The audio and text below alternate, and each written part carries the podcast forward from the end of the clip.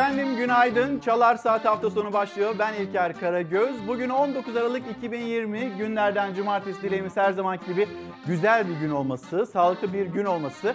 Bugünkü başlığımız öyle mi? Aile ve Çalışma Bakanı Zehra Zümrüt Selçuk'un bir cümlesi çok yüksek insani gelişme seviyesindeyiz açıklamasını yaptı. Mecliste de tartışıldı ve burada da sormak istiyoruz. Öyle mi başlığı altında bizim gelmiş olduğumuz seviye ekonomik anlamda, yoksulluk anlamında gelmiş olduğumuz seviyeyi hep birlikte konuşalım isteriz. Aynı zamanda e, Türkiye'nin, bütün dünyanın 8 milyar insanın gündemi, başlığı, birinci e, öncelikli gündem maddesi koronavirüs. Bununla ilgili mücadele devam ediyor ve Sağlık Bakanı Fahrettin Koca'nın dün yapmış olduğu açıklama İstanbul için vaka sayısında bir gerileme olduğunu söylemekte. Sağlık Bakanı ve yine kısıtlamaların e, kendisini göstermeye başladığını anlatıyor.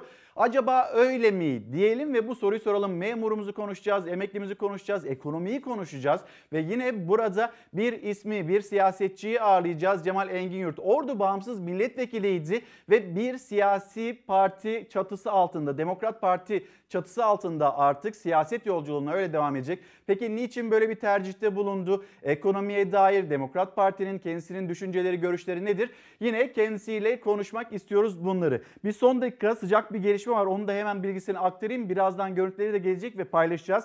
Gaziantep'te özel bir hastanede Oksijen tüpü patlaması sonrasında bir yangın çıktı ve bu e, yaşanan olayın ardından 8 kişinin hayatını kaybettiğine dair e, ajanslardan bilgiler gelmekte. Bu son dakika bilgisini aktaralım. Görüntülerini de birazdan yine sizlerle paylaşacağız. 8 kişi hayatını kaybetti. Çok sayıda da yaralının olduğu söyleniyor. Gaziantep'teki özel hastanede, özel bir hastanede oksijen tüpü patlaması ve sonrasında çıkan yangının sonrasında. Bunları da aktaracağız. Pek çok önemli gelişme var, sıcak gelişme var. Bütçe 2021 yılının bütçesi dün karara bağlandı. Ama bu bütçeden çok daha çok siyasetin konuştuğu, tartıştığı konu bir diktatörlük polemiği var. Kim hangi cümleyi kurdu yine ekranlarınıza taşıyacağız. Çalar Saat hafta sonu memleket havasıyla başlıyor.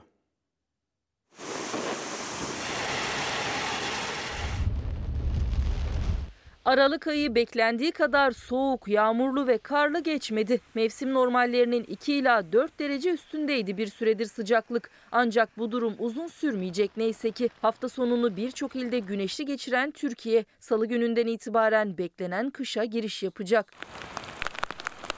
Özellikle Ege ve Akdeniz'de sıcaklık bazı illerde yazı aratmıyor. Aydın 18, Antalya 19, Muğla 16 derece bugün ve yarın. İç ve Doğu Anadolu'da da durum farklı değil. Hava beklenenin aksine ılık ve güneşli. Adana ve Mersin'de de hava sıcaklığı 19 derece. Bugün Karadeniz'in tamamı yağmurlu. Kastamonu'da ise karla karışık yağmur. Yarınsa Rize ve Artvin dışında bir günlüğüne Karadeniz'i terk edecek. Ardahan ve Kars karla kaplanacak. Hafta başına kadar bir güneşli bir parçalı bulutlu hava ancak salı gününden itibaren sıcaklık hissedilir derecede düşmeye başlayacak. Karadenizli yağmur Doğu Anadolu'yu kar etkisi altına alacak. Meteoroloji Genel Müdürlüğü Hatay ve Kırklareli çevreleri için sağanak uyarısında bulundu. Batı Karadeniz'in yüksek kesimlerinde ise yağışın karla karışık yağmur şeklinde olacağı tahmin ediliyor. Bugün ve yarın Marmara, İç ve Doğu Anadolu'da oluşabilecek sis ve pusa karşı dikkatli olunması konusunda ise uyarıyor. Türkiye'nin koronavirüs tablosuna ve aynı zamanda Sağlık Bakanı Fahrettin Koca'nın yapmış olduğu sosyal medya üzerinden yapmış olduğu açıklamaya bir bakalım. Tespit edilen hasta sayısının 4103 olduğunu söylüyor. Hastanelerde tedavi görenlerin sayısı. Ağır hasta sayımız düşmeye devam ediyor. Aktif vaka sayımız da azalmaya başladı. Tedbirlerin bu hafta sonundan itibaren etkisini daha çok göstermesini bekliyoruz. Biz bu arada hani e, hafta içinde saat 9'da sokağa çıkma kısıtlaması var ve ertesi gün sabah 5'e kadar devam ediyor. Hafta içinde böyle bir kısıtlama. Hafta sonunda tamamen bir kapanma ve hafta sonu kısıtlaması şeklinde ki biz bunu üçüncü kez yaşıyoruz. Aralık ayı içinde ve yine Kasım ayının sonuna doğru e, da denk gelmişti. Biz bunun etkisini görmeye başladık diyor Fahrettin Koca ve işte 4100 hasta tedavi görmekte. 26410 yeni vaka sayısı olarak açıklandı ama vefat edenlerin sayısına baktığımızda ciddi bir yükseliş var ve 246 vatandaşımızı maalesef bu virüs nedeniyle kaybettik. Hastanelerdeki yoğun bakımların dolu olduğunu söyleyen haberler de var. O haberleri de aktaracağız ama bir Milliyet gazetesine döndüğümüzde baktığımızda önemli sağlık çalışanları bu sürecin en başından beri böyle alkışladık ve teşekkür üstüne teşekkür minnetlerimizi minnet duygularımızı iletirken hakkınız ödenmez derken onlar da şunu söylemişlerdi. Evet hakkımız ödenmiyor. Hatta Covid-19'un meslek hastalığı sayılmaması ile ilgili de ciddi itirazları eleştirileri vardı ve bununla ilgili bir genelge yayınlandı. Önemli bir haber. Covid-19 meslek hastalığı Milliyet gazetesinin manşeti. Sağlık Bakanlığı bir genelgeyle COVID-19'un meslek hastalığı olarak sayılmasını taleplerini şartlı olarak kabul etti. COVID nedeniyle iş göremez duruma gelenlerle hayatını kaybedenleri meslek hastası olarak kabul edeceğini bildiren bakanlık hastalıkla vazife arasında illiyet bağı kurulması gerektiğini duyurdu ve başvurular da SGK'ya yapılacak. Covid nedeniyle iş kaybı yaşayanlarla hayatını kaybedenler için SGK'ya başvurulacağı, SGK'nın ise bütün başvuruları kabul etmesinin beklendiği kaydedildi COVID-19 meslek hastalığı. Bu haberin devamı yine Sabah gazetesinde onu da sizlerle paylaşmış olalım. Sabah gazetesinin ilk sayfasında virüs kurbanı sağlıkçının yakınlarına maaş başlığı altında.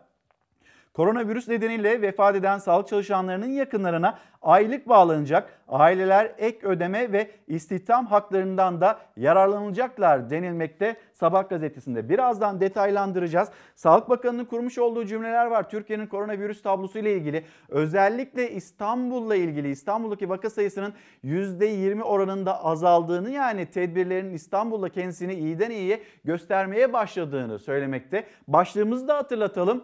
Öyle mi diyerek haberi aktaralım.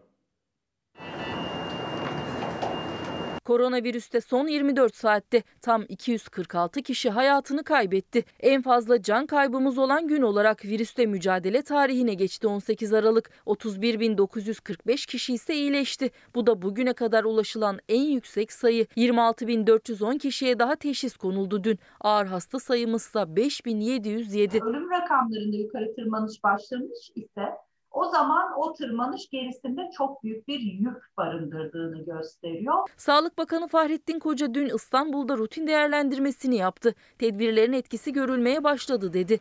Megapol için vaka sayısında %20 oranında düşüş var müjdesi verdi. Hastanelerde bunun yansımasını gördük dedi.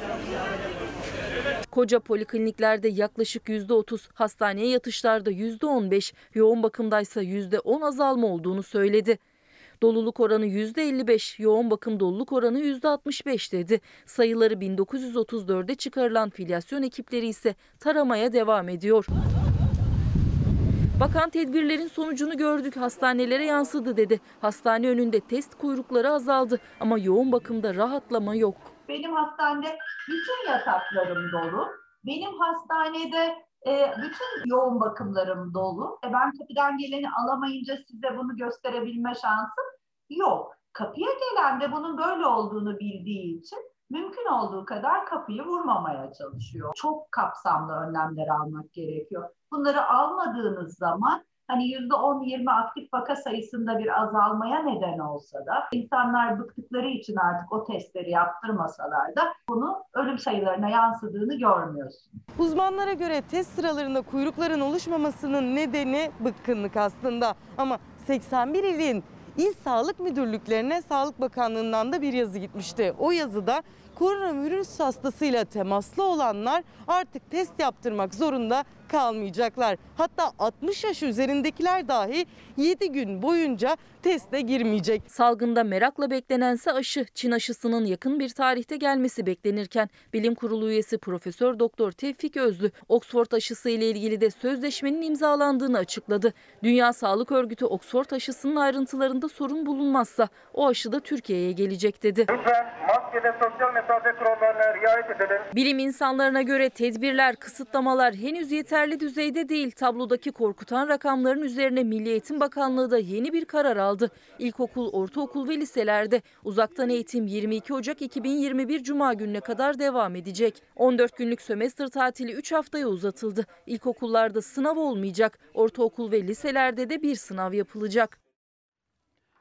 Efendim şimdi hemen bir Gaziantep'e dönelim. Gaziantep'te Sanko Üniversitesi'nin hastanesinde, Sanko Üniversitesi Hastanesi'nde Covid-19 yoğun bakım servisinde oksijen tüpünden kaynaklanan bir patlama meydana geldi ve bu patlama sonrasında 8 kişinin 8 vatandaşın hayatını kaybettiği bilgisini geçmekte.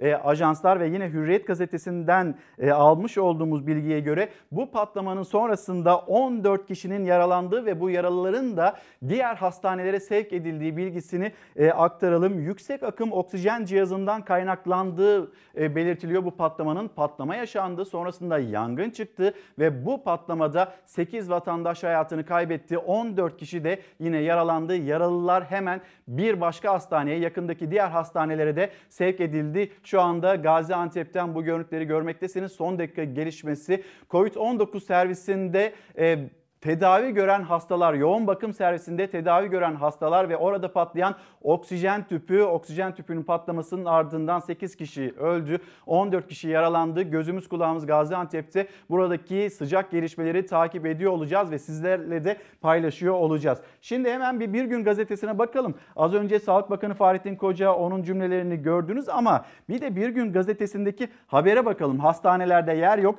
kentler alarm veriyor. İstanbul için iyi bir tablo. Hani bu kısıtlamalar kendisini göstermeye başladı. %20 seviyesinde vaka sayısında azalış var. Bunlar önemli gelişmeler. Ne kadar yeterli, ne kadar değil yine uzmanları konuştuğu konular ama en azından İstanbul'un bir nebze olsun ya da sağlık sisteminin İstanbul'daki hastanelerin biraz olsun e, rahatlayabilmesi önemli gelişme. Ama Memleketin çeşitli bölgelerinden, şehirlerinden gelen haberler var ve oralarda da hastanelerde yer yok deniliyor ve kentlerin de alarm verdiği açıklanıyor. Urfa, Mardin, Diyarbakır ve Şırnak'ın tabip odaları başkanları vaka sayısındaki ciddi artışı dikkat çekiyor. Mardin Tabip Odası eş başkanı Binbaş e, hastanede yer bulmak zor derken Diyarbakır Tabip Odası eş başkanı Turan böyle devam ederse ciddi sıkıntı yaşanacak diye uyardı. Urfa Tabip Odası Başkanı Yüksek Yayla sağlıkçı sayısının yetersiz olduğunu vurguladı. Yeni yoğun bakımlar açılsa da personel sayımız aynı. Bu da personelin üstünde olan yükü arttırıyor diye konuştu. Şırnak Tabip Odası Başkanı Küni vakalarda artma gözü gözlemliyoruz demekte. Cumhurbaşkanı Erdoğan kameraların karşısına geçtiğinde koronavirüsle mücadelede önemli bir aşamaya geçildiğini ya da bu e, mücadelede bir mevzi kazanıldığını e, söylemişti. Ama dönüp baktığımızda memleketin bazı illerinde, bazı ilçelerinde, bazı hastanelerinde önemli problemler yaşanıyor ve yine kırmızı alarm seviyesinde problemlerin yaşandığını hatırlatmış olalım. Şimdi sokağa çıkma kısıtlamaları biz bunun üçüncüsünü yaşıyoruz. Yine bir sokağa çıkma kısıtlaması var ve yine hatırlatmış olalım sizlere. Yeni yılda 3 günlük sokağa çıkma kısıtlaması uygulanacak. 31 Aralık tarihinde 21'de başlayacak o sokağa çıkma kısıtlaması. Cuma gününü için alacak. Cumartesi pazar zaten sokağa çıkamıyoruz. Pazartesi sabah 5'e kadar bu sokağa çıkma kısıtlaması devam edecek. Ama biz gelelim bu hafta yaşamış olduğumuz duruma kısıtlamalar yeniden hayatımızda. Araçtaki herkesin belgesini görebiliriz. Türkiye hafta sonu sokağa çıkma kısıtlamalarında 3. haftada 56 saatlik kısıtlamada yurdun dört bir yanı sessizliğe büründü. Ancak tüm uyarılara rağmen saat 21'den sonra sokağa çıktığı için polisten kaçan da vardı. Denetimleri umursamayıp parkta okey oynayan da. Koronavirüs tedbirleri kapsamında hafta sonu sokağa çıkma kısıtlaması saat 21 itibariyle başladı. Türkiye'nin dört bir yanında bomboştu sokaklar. İstanbul'da ise geçen iki haftaya göre daha sakindi insan trafiği. Ancak araç trafiği hem cuma hem de saat 21'de başlayan yasak nedeniyle yoğundu. Evlerine yetişmeye çalışan sürücüler trafikte uzun araç kuyrukları oluşturdu. Mesai saati bitiminde trafik durma noktasına geldi. Ekipler ise 81 ilde denetimdeydi. Yasağa saatler kala evine yetişmeye çalışanlar vardı çoğunlukla sokakta. Belgesini gösteren geçti polis denetiminden. Gösteremeyense kaçtı. Düzce'de kaçan bir sürücüyü polis bir evin bahçesinde saklanırken yakaladı. Ceza kesti. Uzat ellerini araca doğru. Uzattım abi. Korktuğum için kaçtım abi. Bursa Yıldırım'daysa sokağa çıkma kısıtlamasına rağmen bir grup parkta toplanıp okey oynadı. Yasağa delen 7 kişiye 22.302 lira idari para cezası uygulandı. Hafta sonu kısıtlamasının 3. haftası 21 Aralık pazartesi günü saat 5'te sona erecek. Marketler saat 10'dan 17'ye kadar açık olacak. Restoranların yemek siparişi ise akşam 8'e kadar devam edecek. Sizlerden gelen mesajlar var. Onlara da hızlı bir şekilde bakayım. Hem Twitter'dan hem de Instagram'dan adreslerimizi de hatırlatmış olalım. Karagoz İlker Instagram, Twitter adresim. İlker Karagöz Fox Instagram adresim. Zaten şu anda ekrana da yansıyor. Öyle mi başlığı altında konuşuyoruz sizlerle. Orhan Bey günaydınlar. Orhan Temel selamlarımızı iletelim sizlere. Sercan Bey diyor ki hani fotoğrafçılar, fotoğrafçıların yaşamış olduğu problemler var bu pandemi sürecinde. Onların meselesini hızlı bir şekilde geçmeyin. Çünkü onlar da esnaflar ve onlar da evlerine ekmek götüremeyen esnaf arasında bulunuyorlar. Lütfen bizim sorunlarımızı da dillendirin diyorlar. Elbette birlikte konuşarak yapmış olduğumuz ya da anlamaya çalıştığımız, gündemi anlamaya çalıştığımız bir program Çalar Saat hafta sonu. Nabi Bey günaydınlar. Selamlarımızı iletelim sizlere de. E, Handan Yavuz Çanakkale, Çanakkale'den kucak dolusu sevgiler demiş. E, Çalar Saat hafta sonunda şu anda ekran karşısında olan tüm Türkiye'ye biz de herkese selamlarımızı iletelim. Bir Cumhuriyet Gazetesi'ne bakalım. Cumhuriyet Gazetesi'nin manşeti Bugün pek çok gazetenin manşetinde aslında ekonomi var. Ama siyaset bu ekonomi başlığı bununla ilgili cümleler tam oraya geldiğinde başka başka şeyleri konuşuyor. Biraz sonra 2021 yılının bütçesi bağlandı, mecliste konuşmalar yapıldı. Ama mecliste hani bu bütçede vatandaş için e, ya da çiftçi için, asgari ücretli için ne var? Hani bunu konuşmaktan çok daha fazla siyasetin polemiğine boğuldu. Onun görüntülerini de aktaracağız sizlere. Belediyelere ilişkin denetim raporları apar topar kaldırıldı. Sayıştay raporları uçtu. Cumhuriyet Gazetesi'nin manşeti Hazal Ocak. Sayıştay Başkanlığı'nın açıkladığı 2019 yılı denetim raporları kısa bir süre sonra internet sitesinden kaldırıldı. Kaldırılmadan önce indirebildiğimiz bazı raporlara göre Gaziantep Büyükşehir Belediyesi'nin hafriyat sahaları, toplu ulaşım hizmetleri, sosyal tesisler, büfe, otopark ve çay bahçeleri ihalesiz 3. kişilere verilmiş denilmekte haberde. Yine Gaziantep Büyükşehir Belediyesi'nin faiz giderlerinin tırmandığını belirten CHP'li belediye meclis üyeleri raporlarda belediyeye ait 200 taşınmasının kullanım şekli ihale kanununa aykırı işlemlerin de arasında olduğu çok sayıda usulsüzlük tespiti var. Ancak raporlar kaldırıldı. İlk kez böyle bir şeyle karşılaştık ve manşet Sayıştay raporları uçtu. Ve yine bir fotoğraf var Cumhuriyet Gazetesi'nin ilk sayfasında manşetinde. Hep beraber şu fotoğrafa dikkatlice bakmak istiyoruz. 5 yıl önce nasıldı? 5 yıl önce bir hayat nasıldı? 5 yıl sonra nereye vardı? Iraklı Ahmet ve Ayla ile 4 aylık oğulları Adem huzur umuduyla tam 5 yıl önce yola çıktı. Ve Ajans France Press onları 1 Eylül 2015'te Sırbistan-Macaristan sınırında görüntülediğinde gidecek çok yolları vardı. Hollanda'ya vardıklarında da sorunlar bitmedi. Oturma izni alabilmeleri tam 3 yıl sürdü. Ve yine ajansın bilgisi onları 15 Aralık 2020 günü bu kez Duyven kasabasındaki evlerinin önünde görüntüledi. Adem büyümüş, yüzleri artık gülüyor. Peki ya o yolda yitip giden diğerleri? İşte bir hayat, işte Iraklı Ahmet, Ayla ve 4 aylık oğulları e, Adem. Sonrasında Adem ne kadar büyümüş, bambaşka bir hayat kurulmuş. Ama evlerini terk ettiler. Yurtlarını terk etmek zorunda kaldılar. Niye? İşte orada başka başka ülkelerin, uzaklardan gelen ülkelerin bir mal paylaşımı ya da oranın zenginliğine göz diken ülkeler yüzünden işte bu aileler evlerini, yurtlarını, akrabalarını, sevdiklerini geride bırakmak zorunda kaldı. Ya da sevdiklerini kaybetti. Zaman zaman Ege'nin sularında, zaman zaman Akdeniz'in sularında insanların hayatlarının nasıl solduğuna maalesef tanıklık ettik. Dönüp baktığınızda dünya sanki bir şey yapıyormuş gibi davranıp aslında hiçbir şey yapmıyor ve bunu da görmüyor, görmezden geliyor. İşte 5 yıl önce bir hayat sonrasında 5 yıl sonra gelinmiş olan nokta en azından onların yüzü gülüyor. Bu da güzel, umut veren bir gelişme. Ve gelelim hemen bir meclise gidelim. 2021 yılının bütçesi ve o bütçeye damga vuran siyasetin de sert cümleleri.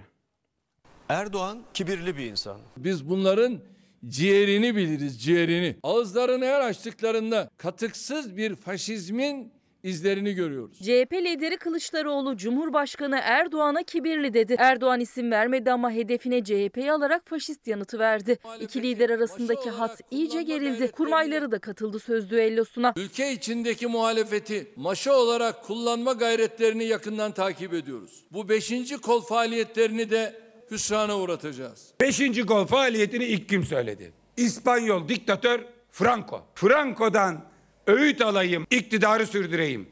Bu diktatörlük heveslisine milletimiz ilk sandıkta geldiği gibi gönderecek. Devletin cumhurbaşkanına bir devletin Arkadaşlar lütfen genel kurulun nezaketini bozmayalım lütfen. eden Lütfen. anayasal olarak ordumuzun başkumandanına diktatör bozuntusu Arkadaşlar diyen Sayın İdare Amiri Mehmet Bey, Sayın Göker. Sayın Göker. Bu bir soytarılıktır. Sayın Erdoğan'ı Özgür Özel Franco'ya benzetmedi. Tam tersi. Erdoğan Franco gibi konuştu. Diktatör Franco'nun Türkiye'deki temsilcileri Cumhurbaşkanımıza laf atmaya, çamur atmaya çalıştılar. Buna cüret ettiler. Önce şunu netleştirelim. Franco'nun ruhu bugün CHP'de yaşıyor.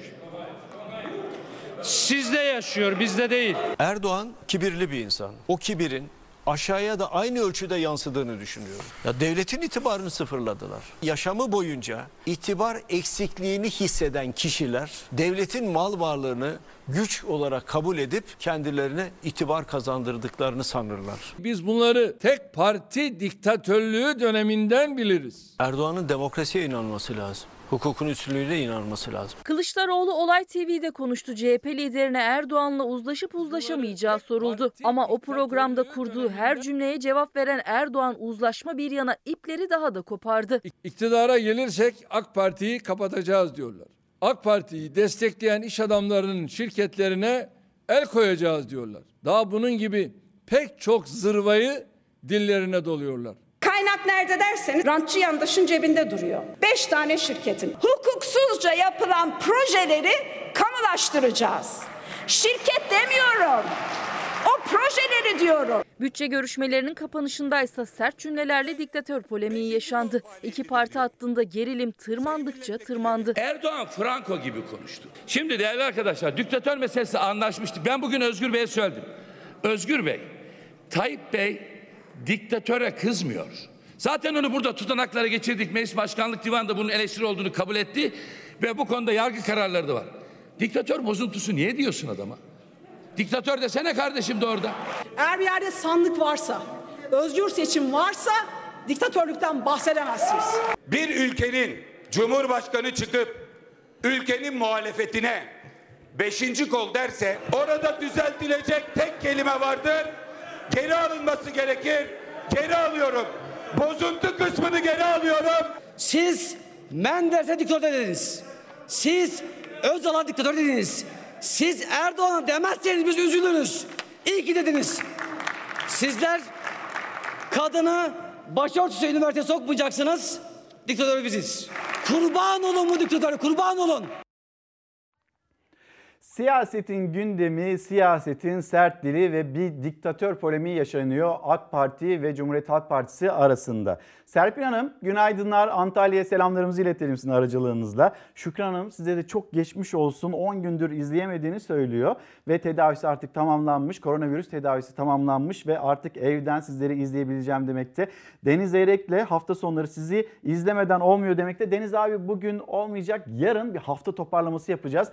Deniz Zeyrek'le birlikte Sözcü Gazetesi yazarı Deniz Zeyrek'le birlikte birazdan e, Ordu Bağımsız Milletvekili idi Cemal Engin Yurt work ve sonrasında Demokrat Parti'ye geçti. Neden Demokrat Parti'ye geçti? Neden bir siyasi parti e, çatısı altında e, olmayı tercih etti? Hem bunu soracağız kendisine. Hem siyaset hani bunu konuşuyor, diktatör polemiği yaşanıyor ama vatandaşın öncelikli gündem maddesi bu mu değil mi? Konuşmak istediğimiz konuların başında gelmekte. Emekli ne durumda, asgari ücretli ne durumda, ne olması gerekiyor? Siyasetçi aklı nasıl işlemesi e, gerekiyor? Bunları paylaşacağız. Hürriyet gazetesinden seçmiş olduğumuz 3 haber var ki bunlardan bir tanesi okullarımızla ilgili. E, ayın dördüne karar verilecekti. Ocak Ocağın dördünde karar verilecekti. Yani çocuklarımız okula devam edecek mi, etmeyecek mi diye. Ve bu tarihten önce bir karar alındı. Hürriyet gazetesinde pek çok gazetenin de ilk sayfasında yer alıyor. Hatırlatmasını yapalım. Okullar Okullarda yarı yıl 22 Ocak'ta başlayacak. Milli Eğitim Bakanlığı eğitim dönemini 22 Ocak'a kadar uzatma kararı aldı. Öğrenciler 3 hafta yarı yıl tatili yapacaklar. Hani Nisan ayında e, o yapılan ara tatil vardı ya o sömestra eklendi ve 3 haftalık bir tatil olacak. 15 Şubat'ta ikinci dönem başlayacak. İlkokullara bu dönem e, sınav olmayacak. Ortaokul ve liselerde ise birinci dönem için bir yazılı yapılacağı bilgisi Hürriyet gazetesinde. Ayçiçek yağı niye bu kadar zamlandı? Hani siyaset başka başka şeyleri konuşurken vatandaş kendi cebini ilgilendiren durumlara bakıyor ve e, yine inanılmaz bir şekilde zamlanmış olan ayçiçek yağı. Bununla ilgili bir değerlendirme var Hürriyet gazetesinde. Son 3-4 ayda bazı gıda maddelerinde enflasyonun çok üzerinde fiyat artışları oldu ama hiçbiri ayçiçek yağına yetişemedi. 5 kiloluk ayçiçek yağı Eylül'de ortalama 40-45 liraydı. Bugün 70 lira civarında. Bu artışın nedenini araştırdık. Üreticilerle, sanayicilerle görüştük denilmekte. Peki ne diyor e, üreticiler ve sanayiciler? Burak Coşan'ın haberi. Hemen bir bakalım Burak Coşan'ın haberine 6. sayfada Hürriyet gazetesinde ve burada da dönüp baktığımızda fiyatlar yağ gibi üste çıktı. Pandemi, kuraklık ve verim düşüşü ayçiçeği vurdu ama pek çok kalemde de inanılmaz zamlar var. Bununla hani pandemiyle alakası olmayan zamlara da tanıklık ediyoruz. Bir taraftan pandemi deniliyor, zam yapılıyor. Diğer tarafta her şekilde enflasyonun çok üzerinde zamlar devam ediyor. O zaman herkesin aklında şöyle bir soru oluşturuyor. TÜİK'in açıkladığı veriler vatandaşın e, cebini ne kadar yansıtıyor? Hayatın pahalılığını ne kadar yansıtıyor? İşte çok daha fazla enflasyonun açıklanan enflasyonun çok daha üzerinde bir zam var ayçiçek yağında. Bu nasıl olabiliyor diye vatandaşın ya da herkesin aklına bu sorular gelmekte. Bir başka önemli konuya geçiş yapalım. Kuraklık meselesi 2019 yılı kötü geçmişti. İşte yağışlar anlamında. 2020 yılı kurak geçti. 2021 yılında acaba ne yaşayacağız? Bizim bir su planlamasına ihtiyacımız var. Bununla ilgili bir yayın da gerçekleştirmiştik Dursun Yıldız'la birlikte. Bizim suyumuzu tasarruflu ve dikkatli kullanmamız gerekiyor. Virüs korkusuyla nüfusu katlandıkça katlandı. Bodrum'da su kalmadı. Bodrum'un suyunu karşılayan Mumcular Barajı'ndaki su kritik seviyeye düştü. Normalde Aralık ayında neredeyse tam doluluğa ulaşan barajı bir hafta boyunca yağan yağmur bile dolduramadı. Geçen yıl bu ay %80 dolulukta olan barajın bugün sadece %30'u dolu. Koronavirüs salgını nedeniyle büyük şehirlerden kaçıp Bodrum'a gelen vatandaşlar ilçenin nüfusunu 170 binden 600 bine çıkardı. Alışık olunmayan kış kalabalığı su ve altyapı sıkıntılarını ortaya çıkarmaya başladı. Yetkililer de vatandaş da tedirgin. Efendim bir kez daha günaydın. Çalar Saat hafta sonunda misafirimiz olacağını söylemiştik ve misafirimiz de Cemal Engin Yurt. Ordu Bağımsız Milletvekili demeye alışmıştık ki sonrasında Demokrat Parti yolculuğu başladı. Hoş geldiniz. Hoş Nasılsınız? bulduk. Teşekkür ediyorum. Ee, günaydınlar e, bütün seyredenlere. Ama tabii üzücü bir haber aldık. Maalesef Gaziantep'te. Gaziantep'te e, hastanede gelen patlama, meydana gelen patlama sebebiyle 8 vatandaşımız hayatını kaybetmiş. Allah rahmet Allah rahmet eylesin diyorum. Ee, yaralılara da acil şifalar temenni ediyorum inşallah. Efendim şimdi e, sizinle ilgili bir hazırlığımız var. Demokrat Parti'ye katılışınız, rozetini takışınız ve sonrasında kurmuş olduğunuz cümleler. Bir hemen izleyicilerimizle paylaşalım o görüntüleri. Tabii. Sonra sohbetimize başlayalım. Buyurun efendim. 41 yıl ülkücü hareket içerisinde ve Milliyetçi Hareket Partisi'nde mücadele ettim. Esnafın, işçinin, köylünün, çiftçinin, sanayicinin derdini dile getirmekten çekinmedim. Defalarca yapmış olduğun iş Cumhur İttifakı'na zarar veriyor denilmesine rağmen hep şunu söyledim. Ben sokağın sesini ben milletin derdini haykırıyorum.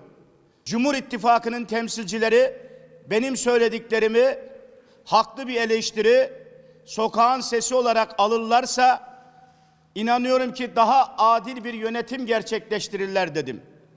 Son olarak Tarım Bakanı'nın fındık rekoltesini 665 bin ton ki şu an itibariyle 550 bin ton bile çıkmadı açıklamasıyla birlikte ve Avrupalı fındık fiyatları pahalı olursa fındık almaz demesi karşılığında bir tavır sergiledim. Tavrım yine Cumhur İttifakı'na zarar vermek olarak algılandı ve Milliyetçi Hareket Partisi'nden ihraç edildim. Ben bütün haklarımı helal ettim. Bu vesileyle tekrar söylüyorum. Milliyetçi Hareket Partisi'ndeki başta Genel Başkan Sayın Devlet Bahçeli olmak üzere bir hakkım varsa şahsım adına ben haklarımı helal ettim. Demokrat Parti'de ihale bekleyenler yok. Avanta peşinde koşanlar yok. 70'ine 75'ine merdiven dayanmamış olmasına rağmen 25'lik delikanlı ruhuyla Türkiye'yi demokrat yapmak ve büyük Türkiye yapmak istiyorlar. İyi bir reklam ama. Efendim şimdi çarpıcı bir çıkış yapıyorsunuz. Ee, orada Demokrat Parti'de işte ne bileyim rant bekleyenler yok gibi bir söylem de var. Şimdi hani Ordu Bağımsız Milletvekili Cemal Engin Yurt Demokrat Parti'ye nasıl geçti, neden geçti, Gültekin Uysal mı davet etti Demokrat Parti Genel Başkanı? Bu yolculuğu bir anlatır mısınız bize? Tabii teşekkür ediyorum. Gültekin Uysal Beyefendi Sayın Genel Başkan'la iki buçuk yıldır Türkiye Büyük Millet Meclisi'nde güzel bir dostluğumuz var. Kendisi takdir ettiğim beyefendi kişiliğiyle, fikirleriyle ve duruşuyla şahsiyetli bir karakter.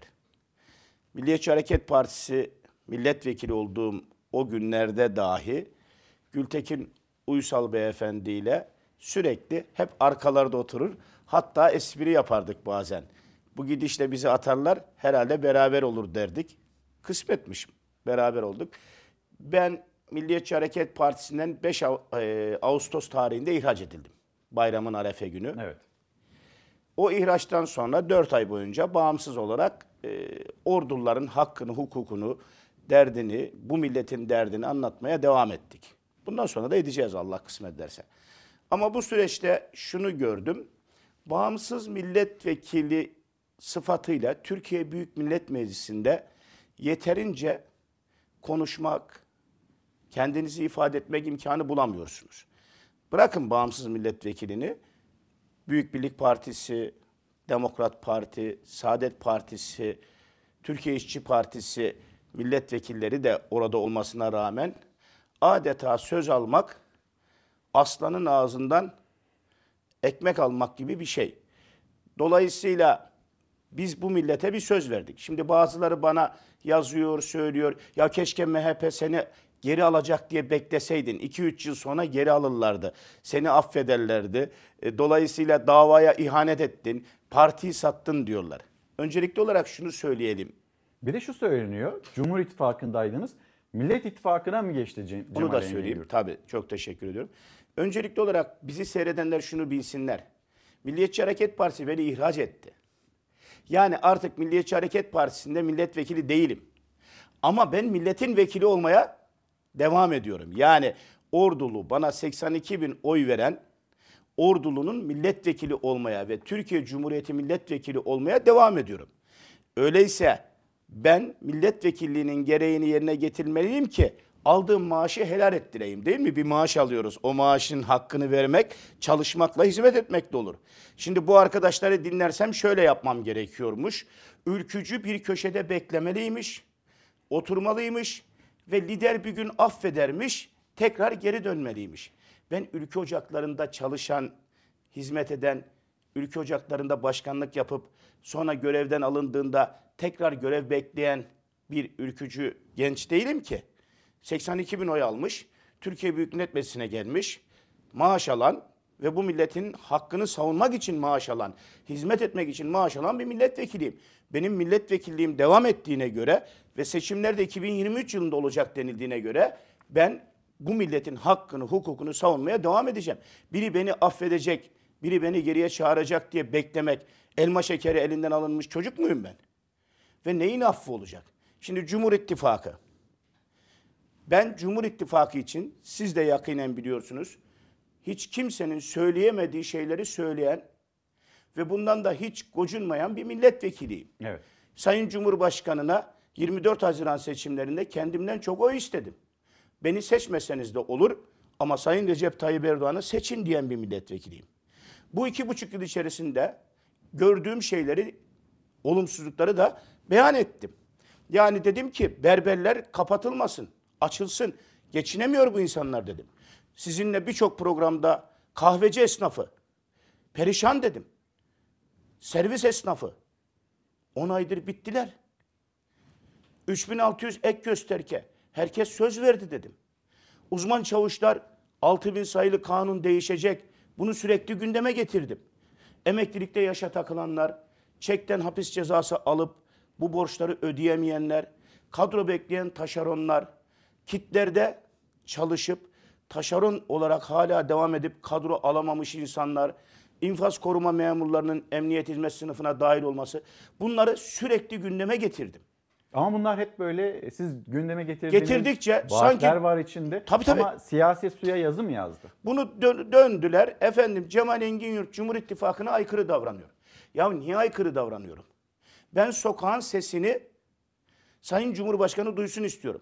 Fındık fiyatlarıyla ilgili hem geçen sene mitingler yaptık, toplantılar yaptık, televizyonda konuştuk.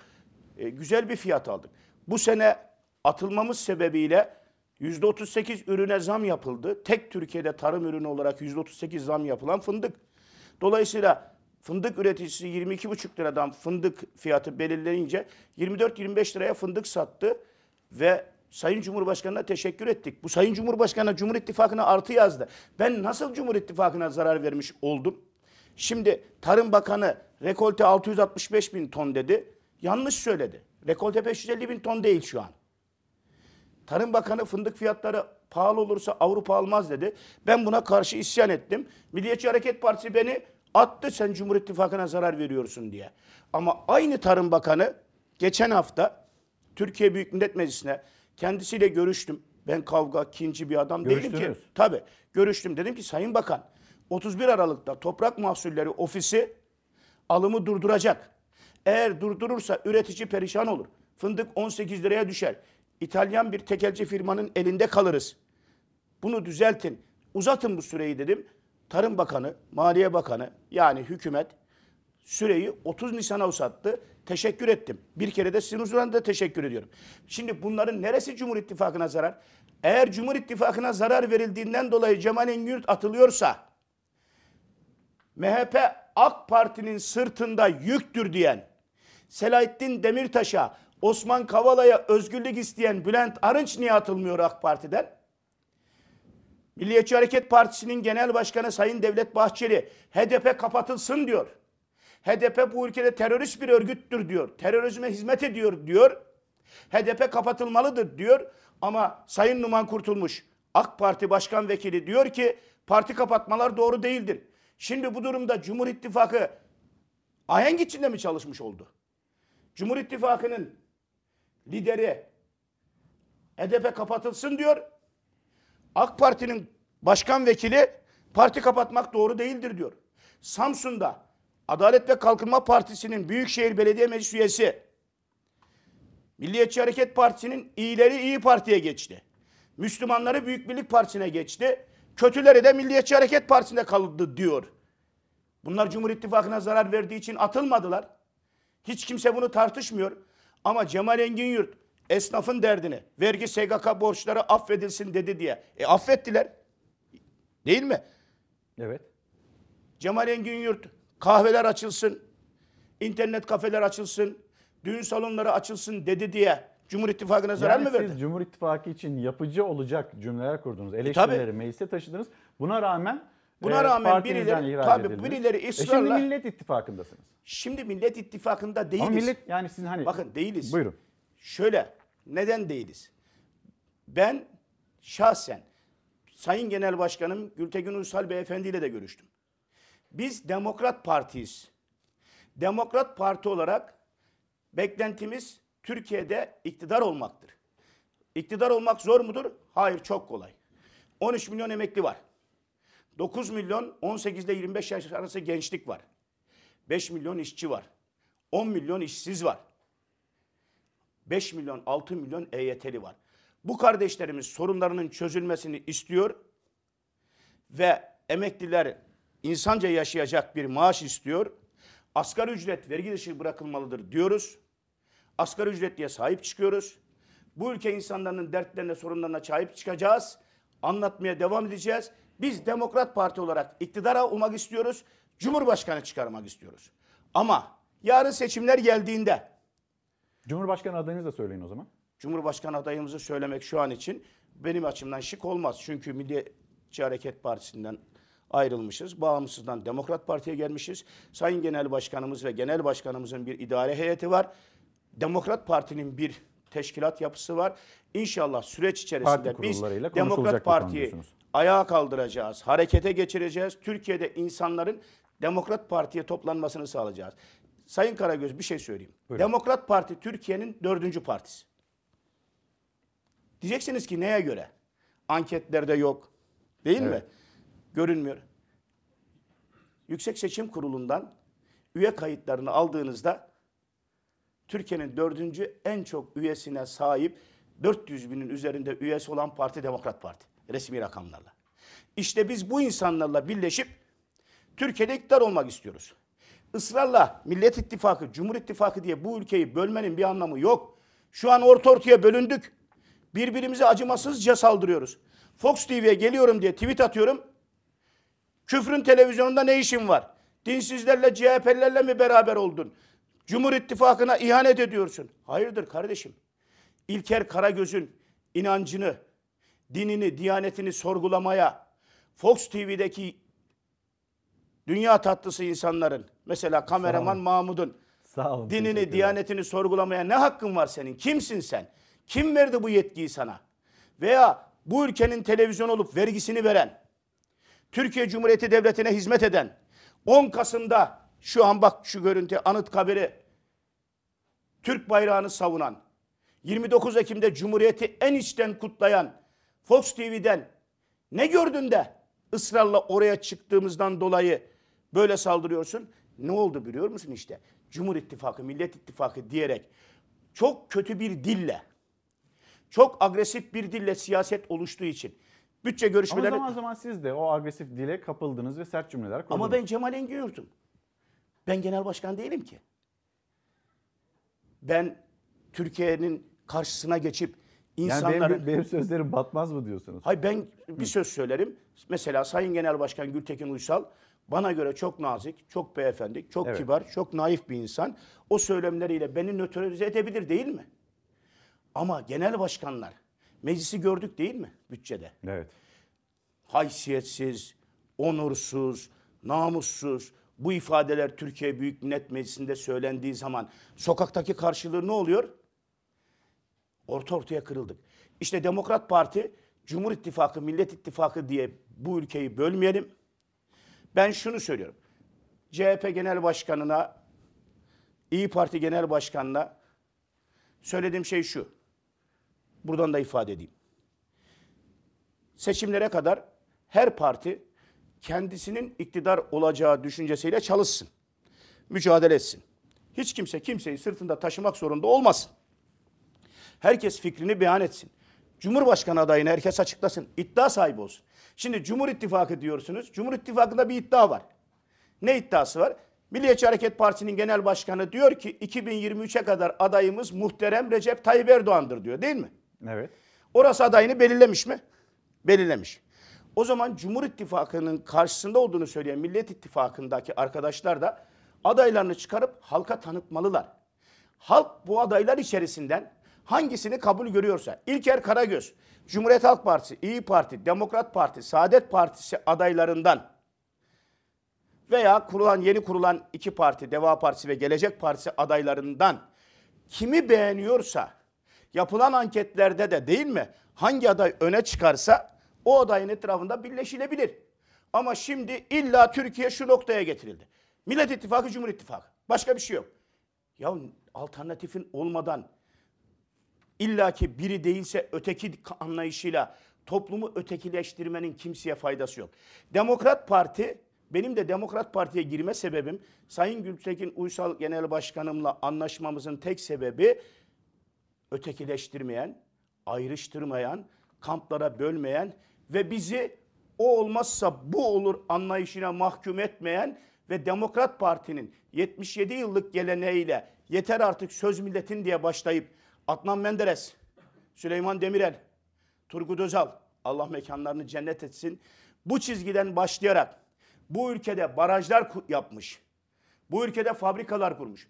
Benim şehrimde Üç tane devletin yaptığı yatırım vardı. Üçü de satıldı. Üçünü de Demokrat Parti yaptı.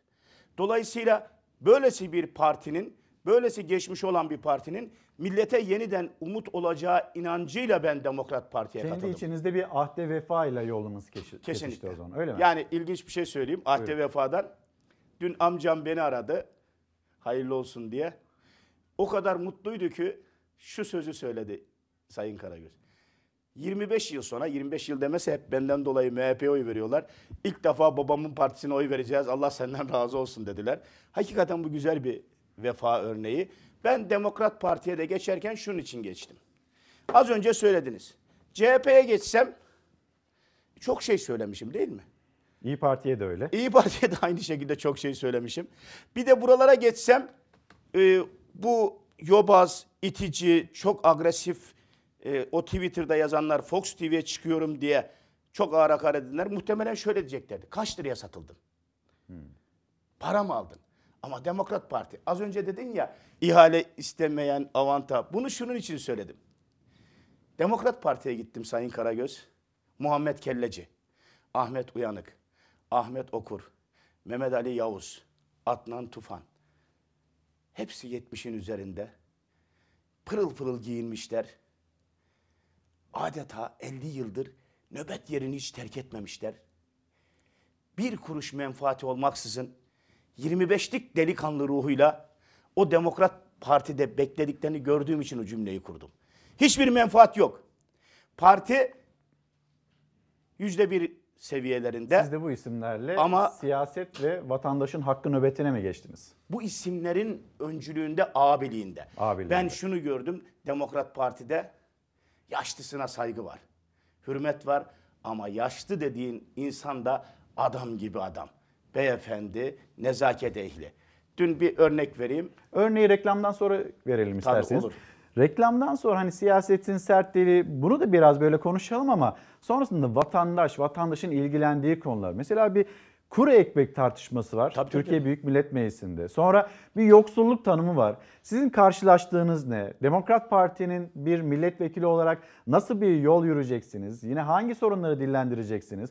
Vatandaşın yaşadığı ne? Bunları sizden dinlemek istiyorum. Bir mola verelim. Efendim bir mola verelim. Dönüşte buluşalım. Efendim bir kez daha günaydın. Çalar Saat hafta sonu devam ediyor. Misafirimiz Demokrat Parti e, milletvekili Cemal Engin Yurt.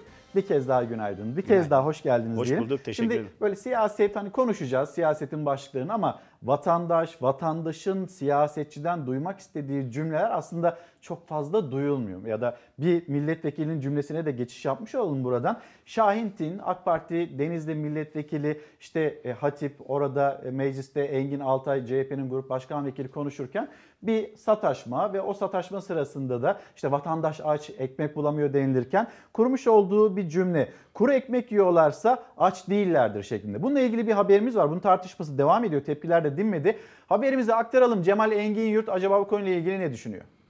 Herkesin midesine bir şey giriyor. Kuru ekmek giriyor. Ben de diyorum ki millete kuru ekmeği çok görenlere, kuru ekmek yiyeni tok sananlara yuh. Kim böyle düşünürse ona da yuh. 2021 yılı bütçesine kuru ekmek tartışması damgasını vurdu. AK Partili milletvekilinin kuru ekmek yiyorlarsa demek ki aç değiller sözüne muhalefetten tepki dinmedi. İktidarsa kuru ekmek düellosuna girmedi. Bu bütçede millete kuru ekmek, yandaşa ise ballı börek var. Bu bütçe 2020 yılında bile 2 kilometrelik ekmek kuyruğunda, çorba kuyruğunda beklemek zorunda kalanların değil, ancak kuru ekmek yiyebilenlere e, aç değiller ki diyebilen milletvekillerinin bütçesi. Ben sizin vicdanınız olduğunu da düşünmüyorum. Bizi izleyen vatandaşlar belki bu meyvenin ne olduğunu bilmeyebilir. Gerçi sizler bilirsiniz ama bu ejder meyvesi. Bunu da vatandaş iyi bilir. 18 yılda unutmuş olabilirsiniz. Bu da kuru ekmek. Bunu da sizlere hatırlatmak istedim. Tartışmanın fitili Engin Altay'ın genel kurulda yaptığı konuşmada ateşlenmişti. Altay vatandaşın geçim sıkıntısına, yaşadığı yoksulluğa dikkat çekmiş. Millet kuru ekmekle karın doyuruyor. Millet aç demişti. AK Partili Şahinti'nin kuru ekmek yiyorsa o zaman aç değil demek ki çıkışı şok etmişti. Kuru ekmek iyi. Hah bu tutanağı alacağım. Bu tutanağı alacağım bak göreceksin. Milletten özür dileyeceksin. Milletin midesine kuru ekmek giriyor sadece diyorum. Beyefendi diyor ki o zaman aç değiller diyor. Ben bunu milletin takdirine bırakıyorum. Kuru ekmek yiyorsa millet aç değildir diyebiliyor. Ne de olsa ön teker nereye, arka teker oraya. Sarayın kibirlisi eve ekmek götüremiyorum diyen esnafa abartma, keyif çayı iç derse partisinin kibirli milletvekili de elbette bunları söyler. Muhalefet vatandaş ekonomisini gündemden düşürmüyor. Özellikle de kuru ekmek polemiği sıcak başlık. Şimdi bu kadar ekonomik sıkışmışlık içinde vatandaşın bir siyasetçiden duymak istediği söz bu değil. Hani kuru ekmek yiyebiliyorlarsa karınları tok demektir. Ne dersiniz? Tabii bu, Karşılaştıklarınızdan örnekler vererek tabii, ilerlerseniz. sadece bu milletvekili arkadaşımıza mahsus bir ifade veya tanımlama değil bu. Sayın Cumhurbaşkanı Malatya'da bir konuşma sonrasında kendisine servis esnafı başkanı, odası başkanı bir dosya sundu. Servis esnafının derdini anlattı. 9 aydır Türkiye'nin en mağdur kesimlerinden yani kahveciler gibi, diğerleri gibi servis esnafı çok mağdur. Müzisyenler gibi, fotoğrafçılar Müzisyenler gibi. herkes gibi. Servis esnafının derdini anlatan dosya verirken ironi yaparak dedi ki efendim ekmeğe muhtaçız. Abartma dedi. Bu ülkede ekmeğe muhtaç olan yok. Çalışma Bakanı ülkede yoksul yok dedi. Ülkede yoksul yok dedi. Bu arkadaşımız kuru ekmek yiyorsa toktur dedi. O zaman sormak gerekir. Bir ekmeğe muhtaç olan yoksa Milliyetçi Hareket Partisi Genel Başkanı Sayın Devlet Bahçeli niye askıda ekmek kampanyası başlattı? Ve askıda ekmek kampanyası başlatılırken şöyle bir açıklama yaptı. Hafızamda yer ettiği için söylüyorum. İki ekmek alan üç ekmek alsın. Ekmeğe muhtaç olan insanlarımızın doymasına, ekmek sahibi olmasına vesile olalım. Üç ekmek alsın, birini askıya assın. Sokağa çıktığımızda sokakta hakikaten feryat yüksek düzeyde. Bakın Sayın Cumhurbaşkanına, hükümete diyorlar ya işte Cumhur İttifakı'na karşı. ısrarla baştan beri söylüyorum. Diyorum ki servis esnafına aylık 3 bin lira verilsin. Kredileri ertelensin. Kahveci esnafına yardım edilsin 2 bin lira. Şimdi hükümetimiz 750 lira yardım yaptı değil mi? Kira yardımı. yardımı. Soruyorum Sayın Karagöz, bizi izleyenlere de soruyorum. Yanlışım varsa hatalısın desinler yanlış. Efendim şöyle diyebilirler. Şimdi AK Partililerden izleyenler şöyle kızabilir. Ya yazıklar olsun hiç olmazsa veriyor. Veriyor da 750 liraya kiraya kahve mi var? 2000 liranın altında kahveyi bırakın çay ocağı yok kiraya. Çay ocağı yok. Biz illa buralar şu an pandemi dolayısıyla alınan tedbirlerle açılsın, insanlar korona olsun demiyoruz. Ama devlet baba, babalık yapsın diyoruz. En az bir 2000 lira versin. Servis esnafına versin. Ama ne deniyor? Yok öyle bir şey. İnsanların dertleri çözülüyor. Derman oluyoruz. Nasıl oluyoruz? Kredi veriyoruz. Verdik. 10 bin lira, 20 bin lira kredi verdik. Ekim ayı itibariyle kredinin ödeme günü geldi. Ödenmiyor. Ertelemek zorunda kaldık değil mi? Gelir yok çünkü. Gelir yok. İş yok. Mesela çekten hapise girenler vardı. Adam 20 yıl ticaret yapmış. 30 yıl ticaret yapmış. Kim ister çeki yazılsın? Kim ister ticareti bozulsun? Kim ister hapse girmek? 5 yıl ya. Dolandırıcı 5 yıl almaz hapisten çıkarken çek yazdı diyen 5 yıl hapis cezası alıyor bu ülkede. Senet yazan bir gün hapis cezası almazken çek yazan 5 yıl alıyor. Bu insanların 9 ay erteledik değil mi? Hapiste girmelerine. Dedik ki bu arada da borcunuzu ödeyin. Ya 9 aydır ne iş yapacak da borcunu ödeyecek? Neresi açık da borcunu ödeyecek? E dolayısıyla şimdi siz ısrarla derseniz ki kuru ekmek buluyorlar. O zaman birileri de der ki Allah bir gün o kuru ekmeğe de seni muhtaç etsin. Niye? Çünkü o insanın duası kabul olur. Sen bu milletin derdiyle dertleneceksin. Hem Hazreti Ömer adaletinden bahsedeceksin.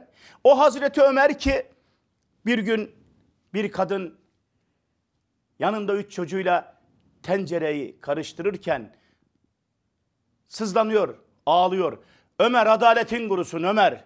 Yazıklar olsun sana Ömer. Ömer sen bu muydun Ömer? Sen nasıl halifesin Ömer deyince Ömer şaşırıyor tedbiri kıyafet. Varıyor ne oldu teyze? Niye Ömer'e diyor beddua edersin? Niye etmeyeyim diyor. Ben açım. Ya diyor çorba kaynatıyorsun. Gel bak diyor. Ömer bakıyor ki Sayın Karagöz sıcak suda taş kaynatıyor. Ömer şokta. Niye diyor böyle yapıyorsun?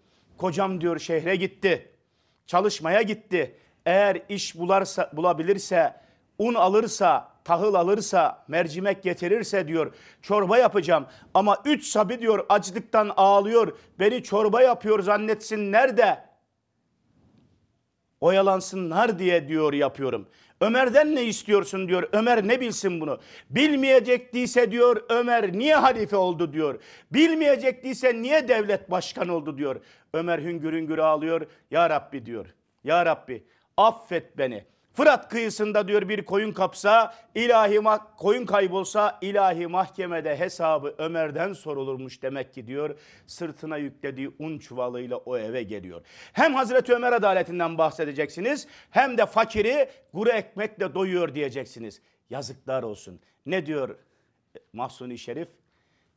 Yiğidi kuru soğana muhtaç edene yazıklar olsun. Şimdi efendim e, Sözcü Gazetesi. Sözcü Gazetesi'nde yine tabii e, Aile Bakanı Zehra Zümrüt Selçuk'a dair bir haber var ki biz bunu çok konuştuk. Aslında 8 Kasım tarihinden itibaren konuşuyoruz. Bir takım değerlendirmelerde bulundu Sayın Bakan. Mutlak yoksulluk, aşırı yoksulluk, göreceli yoksulluk, nesnel yoksulluk, öznel yoksulluk bir sürü yoksulluk tarifi olduğunu biz o tarihte öğrendik. Şimdi belki hani teknokrat, teknokratlarla konuşulacak bir konudur. Bürokratlara anlatılacak bir konudur. Teknik bir konudur ama hani bunu yaşayan, bunun pratiğini hayatında yaşamak durumunda olanlara işte biz aşırı yoksulluğu hallettik, öznel yoksulluğu da halledersek ya da nesnel yoksulluğu da bir şekilde çözersek diye tarif ettiğinizde bunun bir karşılığı olmuyor. Şimdi yine bir yoksulluk tanımı. Hay maşallah maşallah diye bir başlık. Zamlar almış başını gitmiş. Mutfakta tencere kaynamıyor. Millet aç, millet yoksul. Aile Bakanı da çıkmış Türkiye'de yoksulluğu biz bitirdik demekte. Bununla ilgili bir haberimiz var. Yani yoksulluk bitti mi, bitmedi mi vatandaş? Hani bugünkü başlıklarımız, başlığımız da öyle seçtik. Öyle mi gerçekten? Yoksulluk bitti mi? Vatandaş hani ekmeğe daha rahat ulaşabiliyor mu? Ekmek burada bir metafor. Vatandaş geçinebiliyor mu? Bunu konuşmak istiyoruz dedik izleyicilerimize de.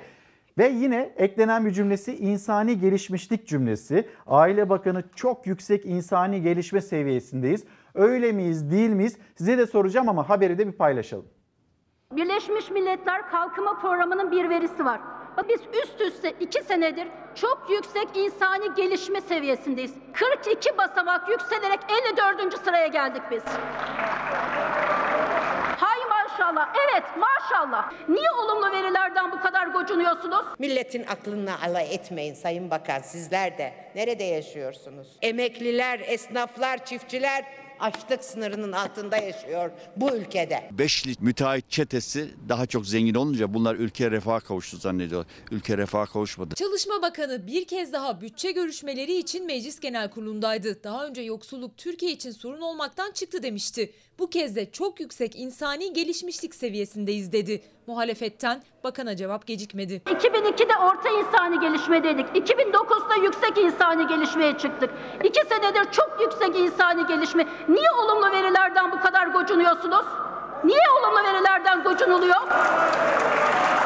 Sayın Bakan. Sayın Bakan isim pazar bittikten sonra o pazar artıklarının arasından iyilerini seçip de çoluğuna çocuğuna İHŞ'e götürmeye çalışan anneleri bir görsün de ondan sonra konuşsun. Türkiye'de aşırı yoksulluğun üstesinden geldik dedim. Peki aşırı yoksulluk ne demek? Günlük 1.90 doların altında olmak demek. Sayın Bakan önce şunu söyleyeyim. Öyle 1 dolar 90 centlik hesapları falan bunlar mazide kaldı. Çalışma Bakanı Zehra Zümrüt Selçuk'un uluslararası verilere göre yaptığı hesapta günlük 1,9 dolar yani bugünkü kurla 14 lira 50 kuruşun altında harcama yapan aşırı yoksul demek. CHP hesap eski dedi. Dünya Bankası 5,5 ABD doları hesabını kullanıyor. Aylık 165 dolar. Bugünkü kurla 1254 lira eder. Sizin ücretsiz izne çıkarılan işçiye layık gördüğünüz rakam ise aylık 1168. Buraya bakacaksınız Sayın Bakan. Pandemide ücretsiz izin desteği alan işçilere günlük 5 dolara denk gelen 39 lira, esnafa ise günlük 4 dolardan 33 lira destek veriliyor. Ama bu göreceli yoksulluk demiyorum ben.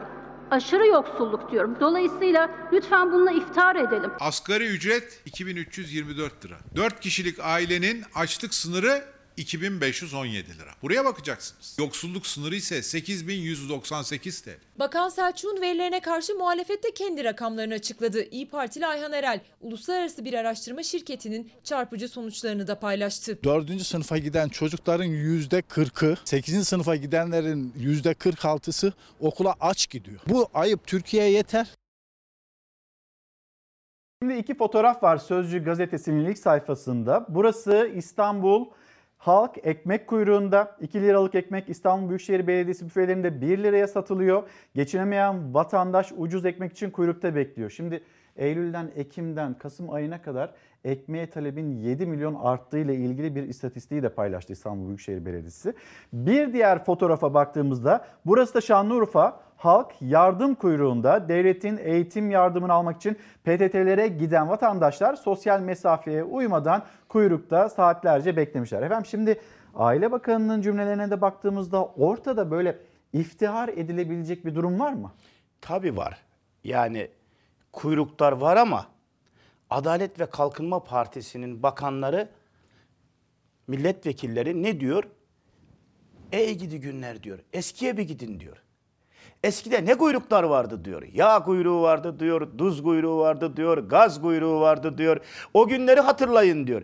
Ama şimdi hiç olmazsa diyor, bak bu kuyruklarda diyor yardım ediyor devlet. Zehra Zümrüt Selçuk. Yaşı müsait değil. AK Parti'deki vekillerin çoğunun yaşı müsait değil.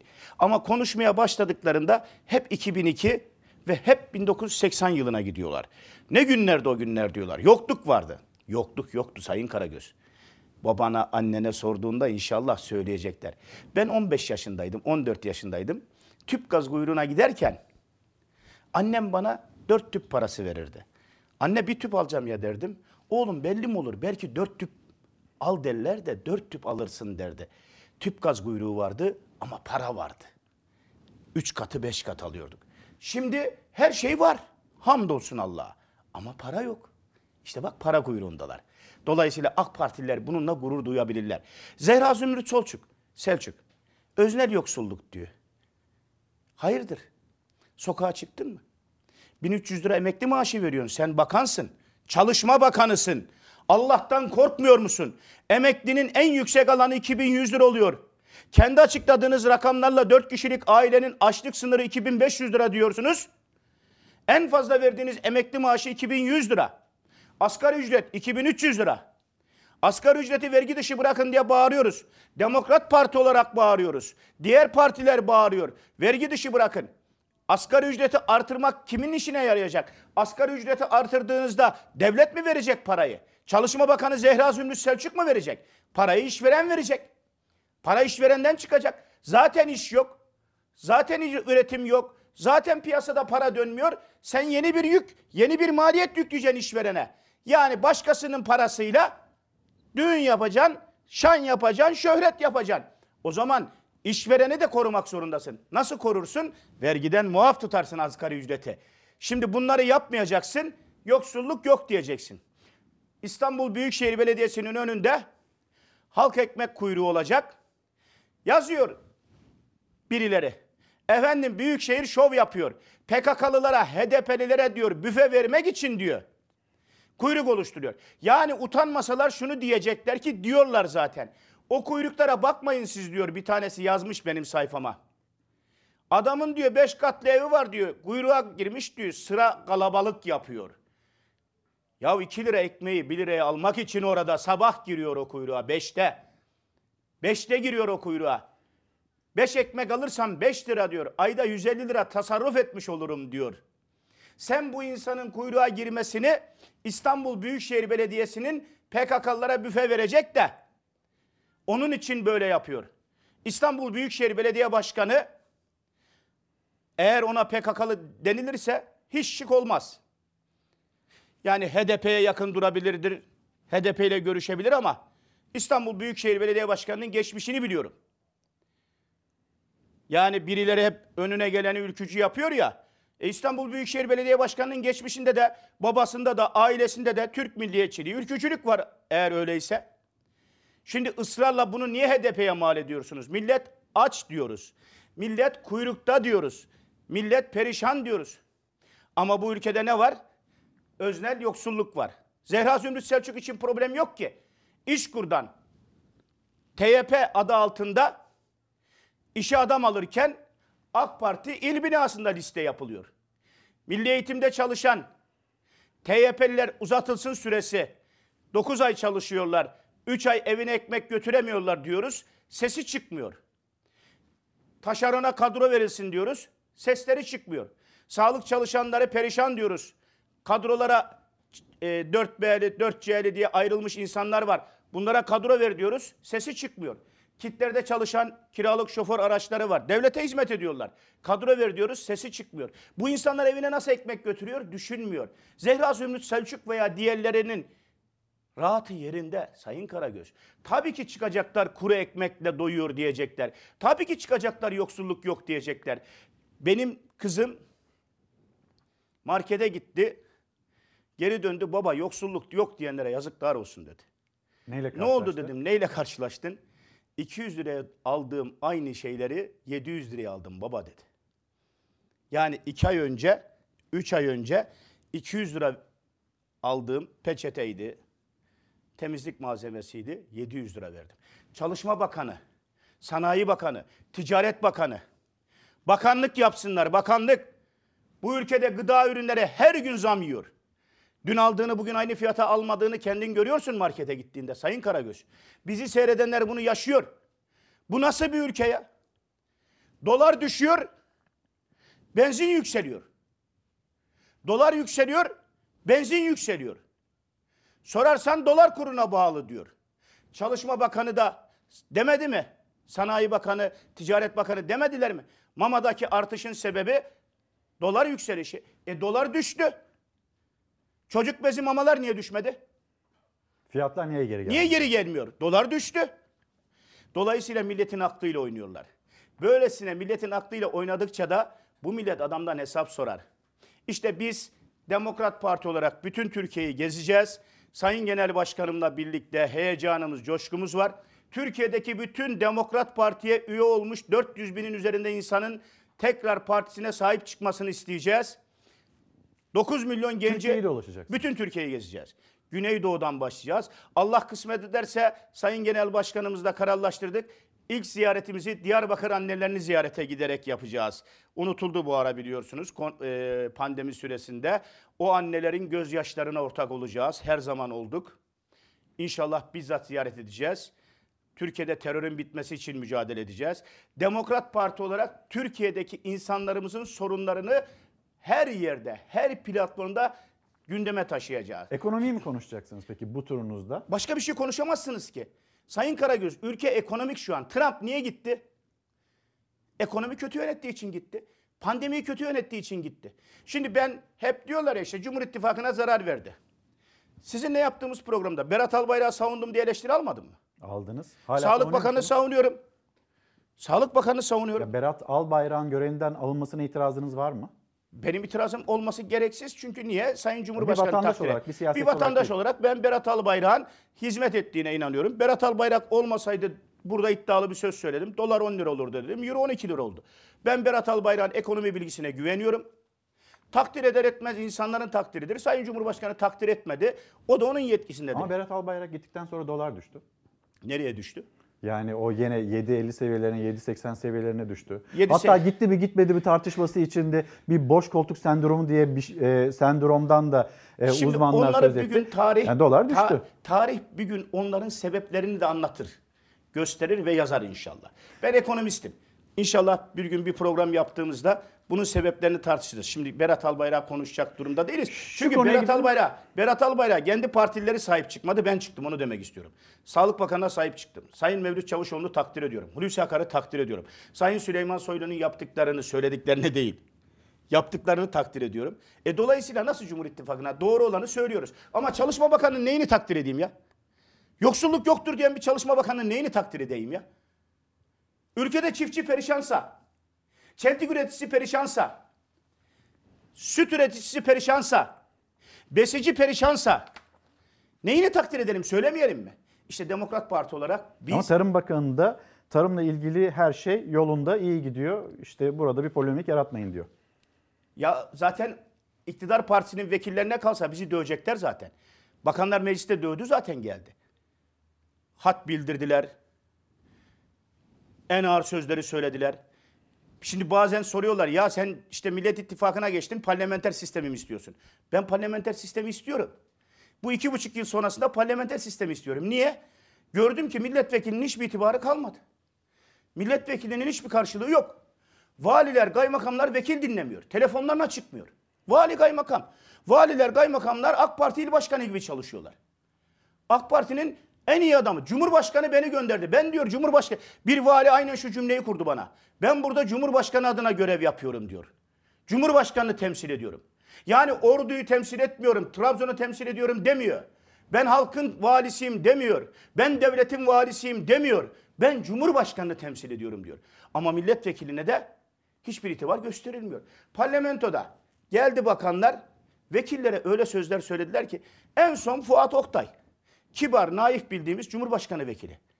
Ya sanki sınıf başkanı gibi azarladı ya. Kimin ne hakkı var buna? Dolayısıyla böyle bir yapıda parlamenter sistemin güçlendirilmesini istiyorum. Milletvekillerinin tekrar Türkiye Büyük Millet Meclisi'nin itibarının iade edilmesini istiyorum. Bütçe hakkının verilmesini istiyorum. HSK'nın yapısının değiştirilmesini istiyorum. Ben reform diyorlarsa reformun samimi bir şekilde yapılmasını istiyorum. Ama şimdi bu milletine dalga geçerek bu olmaz. AK Parti'de şu var. AK Partilerde şu var. Bir Kemal Kılıçdaroğlu'nu bulmuşlar eline. Yenildin de yenildin. Yenildin de yenildin. Dokuz defa seçim kaybettin. Kazandın da ne oldu? Kazandın da kazandın. Kazandın da kazandın. Millet kazandı mı? Millet ne halde? 18 yıldır iktidardasınız. Ne yaptınız? 8 defa milli eğitimde politika değiştirdiniz. Ne yaptınız? En güvendiğiniz bakanları gece yarısı saat 3'te değiştirdiniz. Yani 18 yıldır kazandınız da bu millet kazandıysa bu millet hakikaten e, doğru yapmış deriz. Ama şu, özür dilerim şunu söylemek zorundayım. Buyurun. Ben buradan Türk milletine sesleniyorum. Ya şu güçlüden yan olma işini bırakın ya. Şu kazanandan yan olma işini bırakın ya. Demokrat Parti baraj aşamaz küçük parti. Ya emeklilikte yaşa takılanlar 6 milyon. Emekliler 13 milyon. 9 milyon 18 ile 25 yaş arası genç var. 10 milyon işsiz var. 5 milyon işin işçi olup maaşını alamayan, geçinemeyen insan var. Şimdi bu insanlar şöyle bir düşünsünler. Allah rızası için bir empati yapsınlar. Yahu sadece bu saydığım rakamlar 30 milyon ediyor. Yarısı oy verse Demokrat Parti iktidar oluyor. Demokrat Parti iktidara getirecek olan millettir. Ama bizim milletimizin şöyle bir özelliği var. Tamam iyi hasta kime oy vereceğiz? Oy verecek kimse yok. Niye? CHP şöyle. Kardeşim Türkiye CHP'ye mahkum mu? Türkiye HDP'ye mahkum mu? Türkiye İyi Parti'ye mahkum mu? Değiştir. Sana yakın olan, senin sesini duyuran, senin hakkını uyur, arayan partileri tercih et. Yüzde bir alsın, iki alsın, üç alsın. Kardeşim tavır koy, tavır. Sen tavır koymazsan adam diyor ki 18 yıldır seçiliyorum diyor. 18 yıldır buradayım diyor. Kazandın da kazandım, kazandın da kazandım diyor. Yenildin de yenildin, yenildin de yenildin diyor. Ya ben hep söylüyorum. Cumhuriyet Halk Partisi'nin de diğer partilerin de Türkiye'yi yönetmek gibi bir iddiası yok. İddiaları olsa çıkar Cumhurbaşkanı adaylarını ortaya korlar. Anadolu'yu karış karış gezerler. Dolaşırlar. Ben varım derler. Ama bakıyorsunuz günü gelsin Millet İttifakı ile görüşüp Cumhuriyet adayı, Cumhurbaşkanı adayımızı belirleyeceğiz. İlker Karagöz'ü yap o zaman. Herkes tanıyor. Fatih Portakal'ı yap o zaman. Herkes tanıyor. Madem aday arıyorsanız bir sıkıntı yok. Ama sen ısrarla biz öyle yaptık. Ekmelettin İhsanoğlu diye birini aday yaptık. CHP ile bir olduk 2014'te. Adamın ismini öğrenene kadar seçimi kaybettik. Şimdi efendim peki hani bu seçimin tarihiyle ilgili nedir düşünceniz? Hani söyleniyor 2023 tarihinde olacağı e, söylenmekte. Kalır mı 2023'e bu tablo içinde? Ben 2023'te olmasından yanayım. Neden? Bu hale getiren Adalet ve Kalkınma Partisi bu hale getirdiği durumu temizlemek zorunda. Adalette reform yapacaksa yapmalı. hukuku öne çıkarmalı. Yasakları kaldırmalı. Şimdi Türkiye'de bakıyorsunuz. Ben Fox TV'ye niye çıkıyorum diye yazıp çiziyorlar. Halk TV'ye de çıkacaksın mı diyorlar. Tamam da çıkarttığında çıkmadık mı habere? Çıkarttığında çıkmadık mı diğer yandaş kanallara? Ne çağırıyor ne kapının önünden geçiriyorsun. Allah razı olsun Fox'tan da, Halk TV'den de, bizi çıkaranlardan da çağırıyor. kapımız herkes açık, Herkes açık. Siz burada şimdi Fox TV'ye beni çıkarttın diye beni CHP'lim oldu diyenler AK Parti'nin bakanlarını getiriyorsun buraya. Hiç yazıp çizmiyorlar. Kültür Turizm Bakanını getirdin değil mi? Birçok AK Partiliyi davet ettiniz. İsmail Küçükkaya'nın beyefendinin programında birçok AK Partili konuşuyor değil mi? Tabii. E şimdi dolayısıyla arkadaş Çünkü oranın adı bir e, hani demokrasi meydanı olarak İsmail Tabii. abi de öyle anlatıyor ya İsmail Küçükkaya. E şimdi bu yani durumda- herkese açık e, Fox TV'nin kapısı onun ve için- herkes kendi ne düşünüyorsa bunu anlatabiliyor. Hayatı nasıl değerlendiriyorsa ya da vatandaşın yaşadıklarını, kendi izlenimlerini burada paylaşabiliyor. Kesinlikle. Yani ben seçimin 2023'te olmasına taraftarım.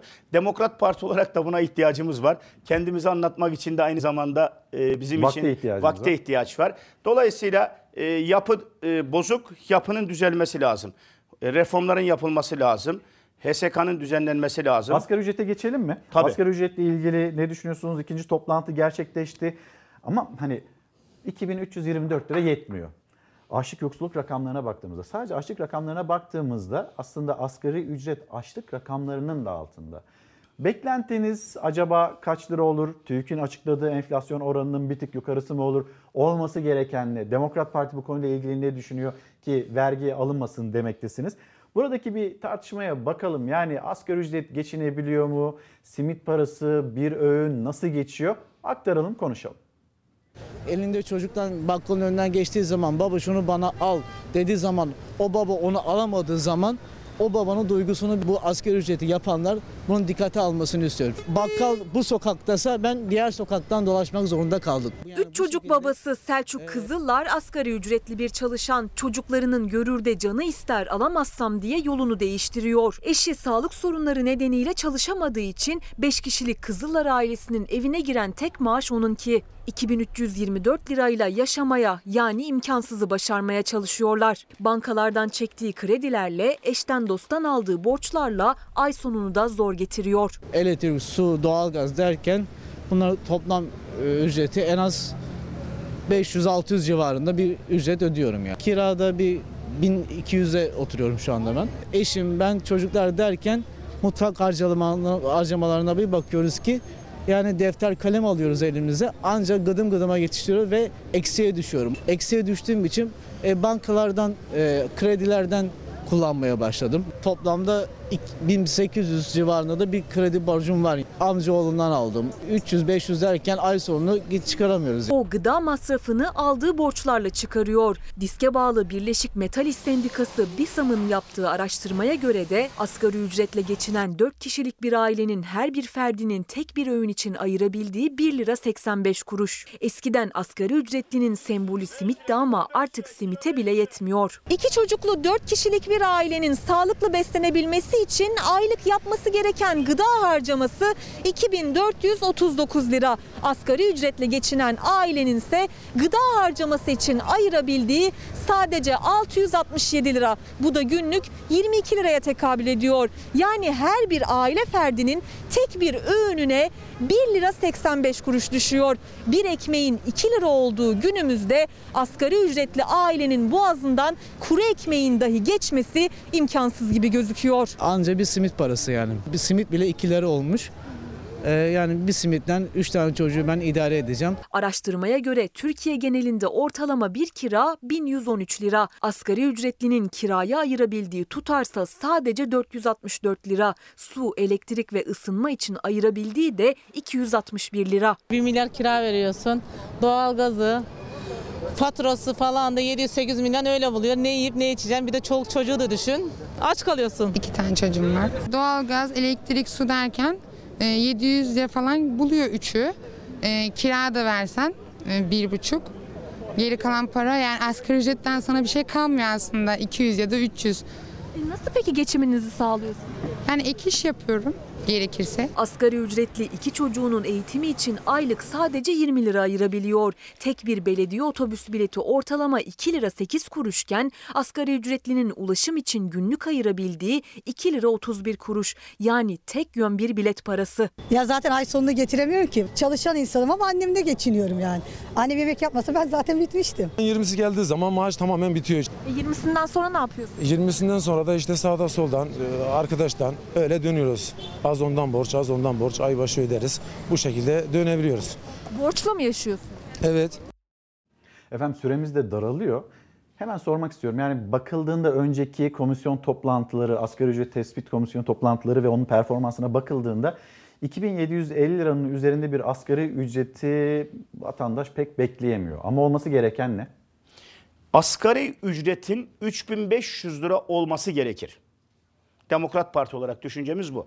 Ama asgari ücret 3500 lira olduğunda bu maliyeti karşılayacak olan işveren ve esnaf olduğunu düşündüğümüzde 10 kişi çalıştıranın maliyeti 10 bin lira artar ve bu da büyük bir yük getireceğini göz önüne aldığımızda asgari ücretin derhal vergi dışı bırakılması lazım.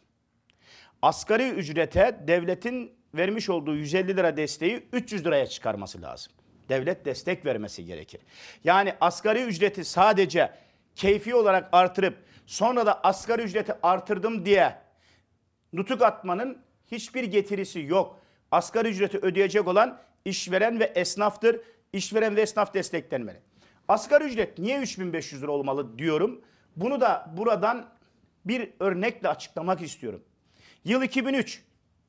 Asgari ücret 356 lira. Evet. 14 gram altın alınıyor. Yıl 2020. Asgari ücret 2321 lira. 3.90 gram altın alınıyor. Yani simitten hesap yapıyorlar ya. Ben de o zaman altından hesap yaptım. Tekrar söylüyorum. İşçi kardeşlerim duysunlar. Bakanlar duysun, Çalışma Bakanı duysun. Hep 2002'yi kötülüyorlar ya. Hep 2002'yi karalıyorlar ya. Bu da çok garip. 2002'de ülkenin başbakan yardımcısı Sayın Devlet Bahçeli AK Parti'nin bakanları, milletvekilleri deprem oluyor 2002'ye çatıyor. İşsizlik var deniliyor 2002'de şöyleydi diyerek sürekli hakaret ediliyor ama Milliyetçi Hareket Partisi'nden hiçbir tepki yok. Bu da o dönemin milletvekili olarak beni üzüyor. Çünkü 2002'de o günkü 57. hükümet destan yazmıştır bütün yokluklara rağmen. Yüreği yeten AK Partili bakanı, yüreği yeten milletvekilini istedikleri kanalda 2002 ve öncesini tartışmaya davet ediyorum. Tekrar diyorum işçi kardeşlerime. Yıl 2003. Asgari ücret 356 lira 14 gram altın alınıyor. Yıl 2020. Asgari ücret 2300 lira 3.90 gram altın alınıyor. Dolayısıyla fakirliğin ne boyutta olduğunun en önemli göstergesi budur. Asgari ücret 3500 lira olmalı. Vergiden muaf tutulmalı. Devlet işverene, esnafa yardım etmeli. Efendim şimdi bir iki dakikamız kaldı. Bir tartışma var. Türkiye Büyük Millet Meclisi'nde siz de tanıklık ettiniz. Bir diktatörlük atışması AK Parti ve CHP arasında. Nedir bununla ilgili cümleniz? Cumhuriyet Halk Partililere tavsiyem şudur. Sayın Recep Tayyip Erdoğan'a hakaret ederek, saldırarak sadece ve sadece AK Parti tabanının kilitlenmesine, bütünleşmesine sebep oluyorlar. Bu tür sığ tartışmalar yerine milletin derdini anlatsınlar. EYT'liyi anlatsınlar. işsizi anlatsınlar. Sokağa çıksınlar. Yani CHP'liler ve diğerleri ısrarla AK Parti kötü diyorlar. HDP'liler AK Parti kötü diyorlar. Ama sokakta hiç görmüyoruz bunları. Halkın yanında yoklar. Ben hiç haber yaparken görmedim sizi. En fazla haberi siz yapıyorsunuz tarafsız bir şekilde. Bundan dolayı da teşekkür ediyorum. Biz teşekkür Ama buna rağmen baktığınızda görüyor muyuz sokakta? Yok. E çıksın kardeşim esnafın iş yerine gitsinler. Alışveriş yaparken faturayı göstersinler. Çay ocağına otursunlar. iş var mı yok mu sorsunlar. Ama varsa yoksa. Şimdi Tayyip Erdoğan'a diktatör dediğinde Özgür Özel başın göğe mi erdi? Tayyip Erdoğan diktatör olsa İlker Karagöz de beni kapıdan çıkarken alır zaten. Hele beni bana yaşama hakkı tanımaz Tayyip Erdoğan diktatör Sonradan olsa ama ya. açıklama öyle değil. Diktatör demedim. Hani cümleleri Franco'nun cümlelerine benziyor. Bir diktatörün cümlelerine Ama benziyor. diyor. İspanya'ya benzetmeye ne gerek şimdi çıkıp da bu tartışma ya sadece o değil ki birçok alanda yanlış yapıyorlar. Sayın Kemal Kılıçdaroğlu'nun Ama vatandaşın gündemi bu değil. ama öğretmenler gününde Sayın Kılıçdaroğlu'nun eğer bu öğretmenlere hala AK Parti oy veriyorsa öğretmen değildir demesi gibi bir şey ya. Yani vatandaşın gündemiyle ilgilensin. CHP'ye tavsiyem. Biz Demokrat Parti olarak vatandaşın gündemiyle ilgileneceğiz. Türkiye'yi ne Cumhur İttifakı'na mahkum ne de Millet İttifakı'na mahkum olan bir yapıda bırakmayacağız. Türk insanını Türk insanına düşman etmeyeceğiz. Bu ülkede yüzde 50 50 bölünmüşlüğü ortadan kaldıracağız. Adalet ve Kalkınma Partili, Milliyetçi Hareket Partili, Cumhuriyet Halk Partili, İyi Partili kim varsa partili partisiz Demokrat Parti çatısı altında toplanmaya davet ediyorum. Sorunlarını inşallah Sayın Gültekin Uysal Genel Başkanımla birlikte ki kendisi hakikaten yetişmiş bir insandır. Ama dedim ya Türkiye'de medya maalesef e, hep e, e, görüntüde olanlara yer veriyor. İnşallah sizler de bu vesileyle bizleri ki tekrar teşekkür Çok ediyorum. yakın bir zamanda Gültekin Bey'i de ağırlayacağız bu İnşallah. arada. Onu da yani söyleyelim. böylece insanlar tanıyacaklar. Biz Türkiye'nin sorunlarını çözmeye talibiz. Türk milletini kucaklaştırmaya talibiz. Türk milletinin birliğine, beraberliğine talibiz. Türkiye Cumhuriyeti Devleti'ni yönetmeye talibiz. 1947 yılında yeter artık söz milletindir diye ortaya çıkan ve Türkiye'de demokrasiyi getiren Demokrat Parti'nin tekrar Türkiye'de adalet, özgürlük ve demokrasiyi getirmesinin müjdesini şimdiden veriyoruz. Efendim çok teşekkür ederim. Demokrat Parti Milletvekili Cemal Engenyurt'la konuştuk. Gündemi değerlendirdik. Bir kez daha size geçmiş olsun diyeyim. Hem size hem eşinize, danışmanınıza, çocuklarınıza. Çok Çünkü o süreci siz Beraber atlattınız. Ee, Bizden sonra Buradan çıktı. sonra korona Ee, olduk. Şimdi bu arada şunu da söyleyeyim. Bir Yani cümlede dilerim. belki bir uyarı söylemek, Yani e, şu uyarmak e, gerekir. koronavirüsle ilgili herkese şunu söylemek isterim. Bana bulaşmaz demesinler. Bulaşıyor ama bulaştığında da sonucu çok kötü. Çok ağır ve çok stresli bir hastalık. Allah kimsenin başına vermesin. Maske, Amin. mesafe ve hijyene dikkat edelim. Çok teşekkür ederim. Sağ Ben olun. teşekkür Efendim şimdi molaya gideceğiz. Döndüğümüzde yine yeni haberlerle, pek çok haberle devam edeceğiz. Efendim bir kez daha günaydın. Çalar Saat hafta sonuna devam ediyoruz. Hemen bir memleket havasını paylaşalım.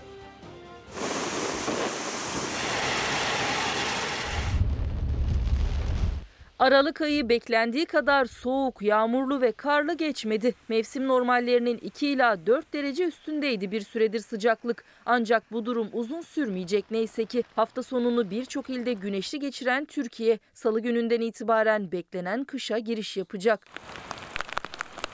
Özellikle Ege ve Akdeniz'de sıcaklık bazı illerde yazı aratmıyor. Aydın 18, Antalya 19, Muğla 16 derece bugün ve yarın. İç ve Doğu Anadolu'da da durum farklı değil. Hava beklenenin aksine ılık ve güneşli. Adana ve Mersin'de de hava sıcaklığı 19 derece. Bugün Karadeniz'in tamamı yağmurlu. Kastamonu'da ise karla karışık yağmur. Yarınsa Rize ve Artvin dışında bir günlüğüne Karadeniz'i terk edecek. Ardahan ve Kars karla kaplanacak. Hafta başına kadar bir güneşli bir parçalı bulutlu hava ancak salı gününden itibaren sıcaklık hissedilir derecede düşmeye başlayacak. Karadenizli yağmur Doğu Anadolu'yu kar etkisi altına alacak. Meteoroloji Genel Müdürlüğü Hatay ve Kırklareli çevreleri için sağanak uyarısında bulundu. Batı Karadeniz'in yüksek kesimlerinde ise yağışın karla karışık yağmur şeklinde olacağı tahmin ediliyor. Bugün ve yarın Marmara, İç ve Doğu Anadolu'da oluşabilecek sis ve pusa karşı dikkatli olunması konusunda ise uyarıyor.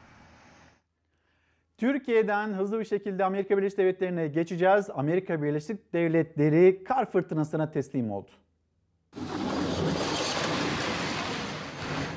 Kar kalınlığı 60 santimetreyi buldu. Fırtınadan göz gözü görmedi. Amerika Birleşik Devletleri'nin özellikle kuzeydoğusunu vuran kar fırtınası 60 milyon kişiyi etkiledi.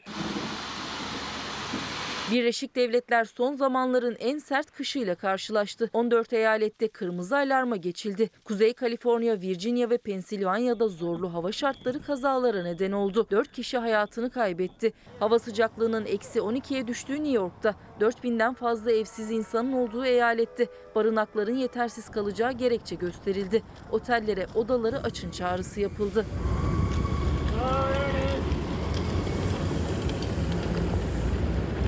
Sert hava koşulları ülkenin doğusunda elektrik kesintilerinin de yaşanmasına neden oldu. Virginia, New York ve New Jersey'de binlerce insan elektriksiz kaldı. Dünyanın her yerinde olduğu gibi karın tadını çocuklar çıkardı. Japonya'da şiddetli kara teslim oldu. Başkent Tokyo'nun kuzeyindeki bir otoyolda binlerce araç saatlerce mahsur kaldı. Sürücüler geceyi araçlarında geçirmek zorunda kaldı. Çalışma ve Aile Bakanı'nın cümlesi çok yüksek insani gelişme seviyesindeyiz ve buna da itiraz cümlesi e, gelmiş bir izleyicimizden. Diyor ki o seviye nedir, neredeymiş, vatandaş niye göremiyor o seviyeyi? Bizler de görmek istiyoruz. Ekonomik olarak cebimizde, mutfağımızda, alışverişimizde bizler de o seviyeleri bir görebilirsek o zaman Sayın Bakan'a hak vermiş olacağız denilmekte. Bir gün gazetesi manşeti Ah bir de siz gocunsanız ülkeyi toz pembe gösteren iktidar temsilcilerine bir sesleniş. Traktörü hacizli çiftçi, akşamları sadece domatesi yiyen işçi, faturasını borçla ödeyen esnaf. Ama bakana göre olumlu verilerden gocunuluyormuş. İftihar edilsin de dedi Sayın Bakan. İktidar yetkilileri yoksulluk, işsizlik yok diyerek ülkeyi toz pembe gösterme gayretinden vazgeçmiyor. Çalışma Bakanı Selçuk mecliste yine yoksulluğu görmezden geldi. İki senedir çok yüksek insani gelişmedeyiz. Niye olumlu verilerden gocunuyorsunuz, gocunuluyor dedi. Oysa ısınamayan, beslenemeyen milyonlar hayat kavgası içinde. Faturayı ödeyemediği için iki ayı elektriksiz geçiren kağıt toplayıcısı Aydın Çetin. Durum o kadar kötü ki toplamak için mal çıkmıyor dükkanlardan. İşte bu cümleler, bu yaşanmışlıklar varken siyasetçilerin işte biz ekonomiyi çözüyoruz, aşırı yoksulluk tamam onu hallettik ama biz öznel yoksulluk var. İnsanlar kendisini hala yoksuz zannediyor. Oysa ceplerinde para var anlamına da gelebilecek ve vatandaşı hiç anlamayan, vatandaşı hiç tarif etmeyen cümleler kurulduğunda o itiraz cümleleri de peş peşe geliyor. Bir yandan çiftçiye bakıyorsunuz, bir yandan memura bakıyorsunuz, e, asgari ücretliye bakıyorsunuz, işçiye bakıyorsunuz. Herkes geçinemediğini söylerken bu ülkede yoksulluk yok demek ya da yoksulluğu hallettik demek bir yere varmıyor ya da anlamlı bir cümle olmuyor. Bütün cümlelerin de noktası olamıyor. Dolayısıyla belki teknik terimler olabilir. Belki e, bürokratlarla konuşulacak olan değerlendirmelerdir bunlar. Ama vatandaş bunun pratiğini yaşıyor.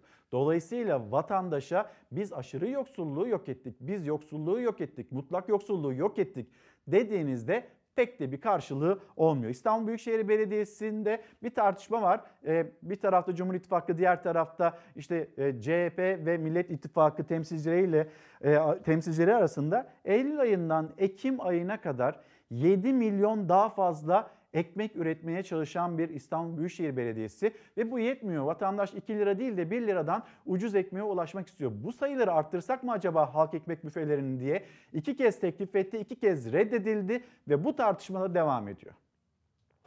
Sırada İnsanlar şu an gördüğünüz gibi sırada yani kuyrukta bekliyor.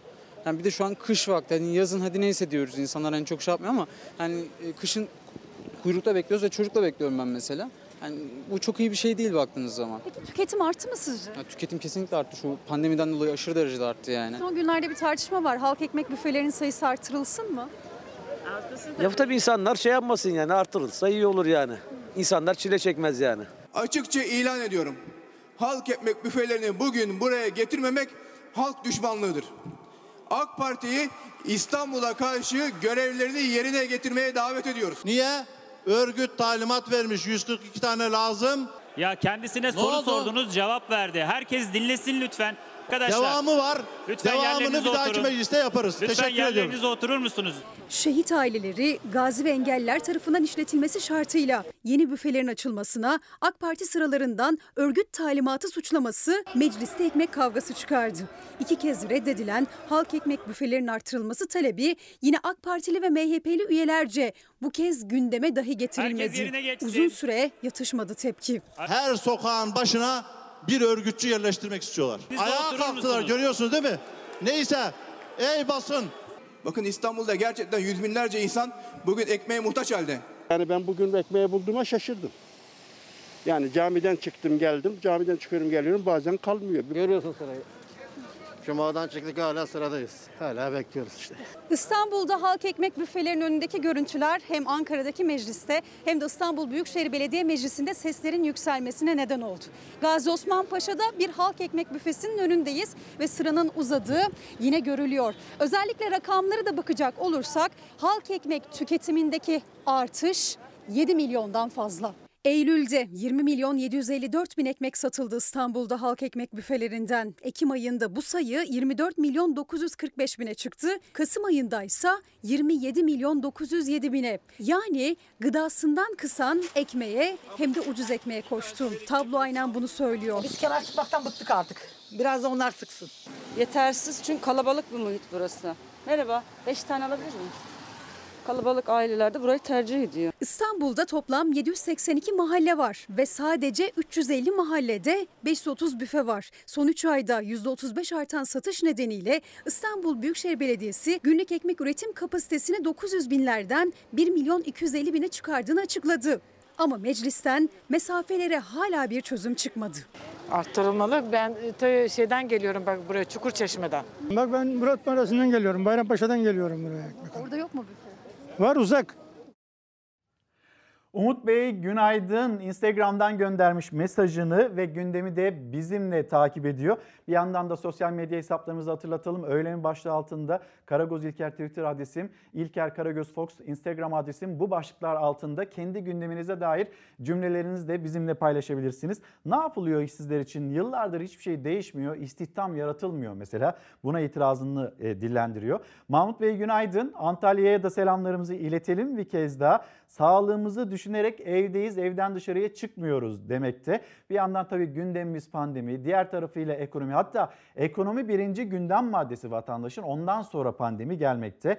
E, Seda Kurt, günaydınlar gündemi ve bizi takibe alan izleyicimiz çok insani bir gelişme seviyesinden söz ediyorlar ama biz buna çok fazla bunu çok fazla göremiyoruz diyen bir izleyicimiz. Bir izleyicimiz de akşam pazarlarına dikkat çekmekte Sevinç Baday. Bir yandan da halk ekmek kuyruklarına baktığımızda kameralarımızı çevirdiğimizde orada bir yoksulluk var mı yok mu? Aşırı yoksulluk hallolmuş mu hallolmamış mı? Bunu aslında çok net olarak da görebiliyorsunuz. Yine e, bir öğretmenimizden gelmiş Milli Eğitim Bakanlığı 2014 yılında yaptığı 1709 şube müdürü atamasına ek olarak 21-25 Aralık 2020'de ek atama yapacak. Ama taban puan belirlenmiş 76.33 şeklinde daha önceden buna itirazlar oldu, hukuki süreçler başladı. Bundan vazgeçilsin demekteler ve isteğimiz 70 puan ve üzeri böyle olsun diyorlar. Yine e, Malatya ili Hekiman ilçesi Deveci, Başak, Güvenç, Karaköçek ve Aşağı Saz mahallelerinde altın, gümüş ve demir madeni araması ile ilgili bir takım çalışmalar yapılmış. Hatta bununla ilgili chat raporu, 10 yıllık chat raporu alındığı bilgisi var. Bu doğru mu öyle mi diye sormuş izleyicilerimiz. Öyle gözüküyor ve onların da anladığımız kadarıyla itirazları var. Bölgelerinde, mahallelerinde altın, gümüş ya da demir madeni aramasına itiraz seslerini yükseltiyorlar. Şimdi asgari ücretlerle devam edelim. İyi Parti cephesi Meral Akşener dün Halk TV'de Özlem Gürses'in konuğuydu. Asgari ücretle ilgili taleplerini yineledi. Peder sebep damat sonuçtur. Hani faiz sebep enflasyon sonuç diye bir böyle e, Nobel ödüllük bir e, teori var ya. Evet. İk- Denendi ve 128 Evet, milyar yani, dolar rezerve evet, mal oldu. e, Türkiye yapmadığı işleri yaptı. Altınla borçlandı. 144 milyar TL e, bir e, fark geldi bu şeye. Yani e, Bütçe. doların zamlanmasında Evet, evet. vesaire. Şimdi biz asgari ücreti 3 bin lira yapın. E, işverenin cebinden bir şey çıkmasın. 675 lira e, siz devlet olarak bunu üstlenelim.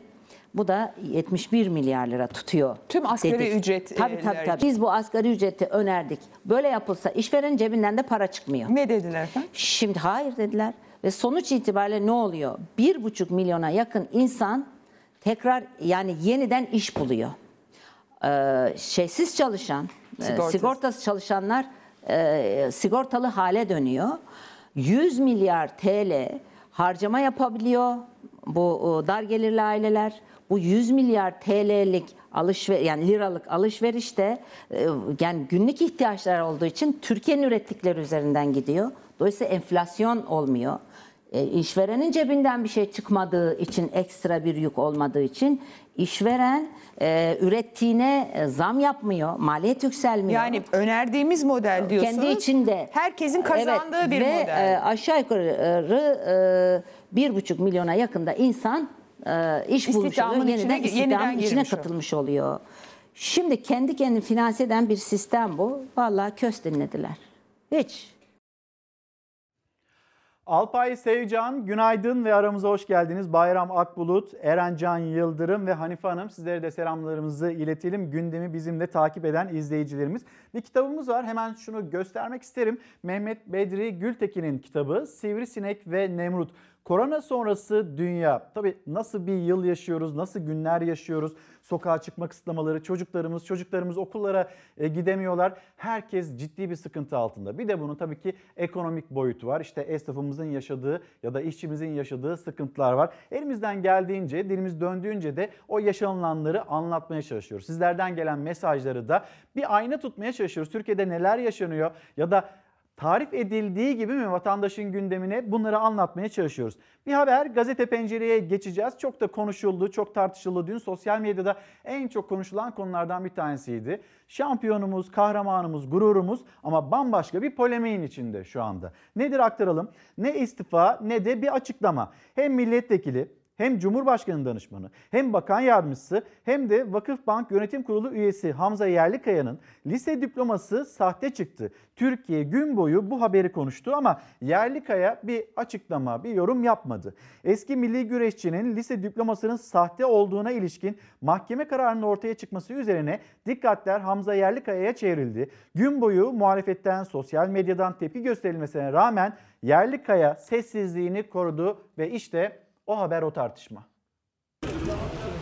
Sahte lise diplomasıyla üniversiteye girmek kabul edilebilir bir olay değil. Yaptığı düpedüz resmi evrakta sahtekarlık suçudur. Cumhurbaşkanı Başdanışmanı, Gençlik ve Spor Bakan Yardımcısı, bir kamu bankasının yönetim kurulu üyesi, AK Parti eski milletvekili ve eski milli güreşçi Hamza Yerlikaya. Sahte lise diplomasıyla siyasetin gündeminde. Tepki sesleri istifa talebiyle geldi. Hamza Yerlikaya milletimizin gözündeki konumunu sarayın gözündeki konumundan daha fazla önemsiyorsa yapması gereken bellidir. Yönetim kurulu üyeliğinden derhal istifa etmeli, milletimizden de özür dilemelidir. Cumhuriyet Gazetesi'nin haberine göre Yerlikaya aslında ortaokul mezunu. Lise diploması yok. Olan diploması da sahte. Bu durum 2001 yılında kendisi hakkında açılan davada mahkeme kararına ulaşılmasıyla ortaya çıktı. O karara göre ortaokul mezunu Yerlikaya üniversiteye kayıt için sahte meslek lisesi diploması kullanmış. Sanığın kullandığı diplomanın sahte olup bu sahteliği yapanlarla dayanışma içine girdiğine, bu suça katıldığına dair herhangi bir delil yoktur. Mevcut delil durumuna göre ancak sanığın sahte olan diplomayı bilerek kullandığı söylenebilir. Kararı veren mahkeme Hamza Yerlikaya ceza vermemek için hukukun arkasında dolanmış. Sahte bir diplomayı kullanmakta o diplomayı yapmak kadar suça iştirak anlamına gelir. Mahkeme herhalde sarayın kalkan kaşını da dikkate alarak Yerlikaya için şimdilik hükmü erteleme kararı almış. Mahkeme diplomanın sahte olduğunu karara bağladı ama hükmü erteledi. Böylece Yerlikaya ceza almadı ve o diplomayla üniversiteye kayıt oldu. Yerlikaya'nın eğitim durumu ile ilgili de 3 farklı bilgi mevcut.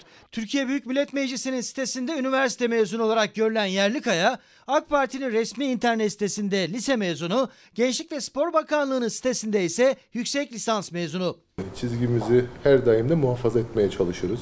Sahte diploma kararı belgesi sonrası Halkın Kurtuluşu Partisi de resmi belgede sahtecilik, bankacılık kanununa muhalefet, görevi kötüye kullanma ve nitelikli dolandırıcılık gerekçeleriyle Yerlikaya hakkında Ankara Cumhuriyet Başsavcılığına suç duyurusunda bulundu. Hazırız, bekliyoruz. Hamza Yerlikaya Haziran ayında da 12 bin lira maaşla bir kamu bankasının yönetim kurulu üyeliğine atanmış, tepkilerin hedefi olmuştu. Sahte diplomayla ilgili Yerlikaya şimdilik sessiz, gözler yargıda. Efendim şimdi bir Kanal İstanbul tartışması var. Aslında çok uzun süredir devam eden, sanki böyle bir ara rafa kalkmış gibi görülen ama yeniden ihale süreçleri de devam etti. Yeniden alevlenen bir e, projeden bahsediyoruz. Dev proje, çılgın proje olarak adlandırılıyor. Ama Türkiye'nin ya da e, İstanbul'un ihtiyacı bu mu değil mi tartışmaları devam ediyor. Bir taraftan muhalefetin itirazları var. Diğer taraftan işte ekolojinin bozulacağını söyleyenler var. Zaten İstanbul bir deprem bekliyor. Bir deprem gerçeği üzerinin üzerinde oturmakta olan İstanbul kentsel dönüşüm yapılması gerekiyor. Evlerin dönüştürülmesi gerekiyor. Ama biz bütün enerjimizi şimdi Kanal İstanbul'a mı vereceğiz soruları da yanıt bekliyor. Evet bununla ilgili bir açıklama var. Yine e, Çevre ve Şehircilik Bakanı Murat Kurum'dan. Kanal İstanbul yapılacak mı, yapılmayacak mı? En son kurulan cümle. Bugün yine sizin liderliğinizde Ulaştırma Bakanlığımızla beraber Cumhuriyet tarihimizin en büyük dönüşüm projemizi İstanbul Boğazımızı koruyacak Kanal İstanbul projesini de hayata geçiriyoruz.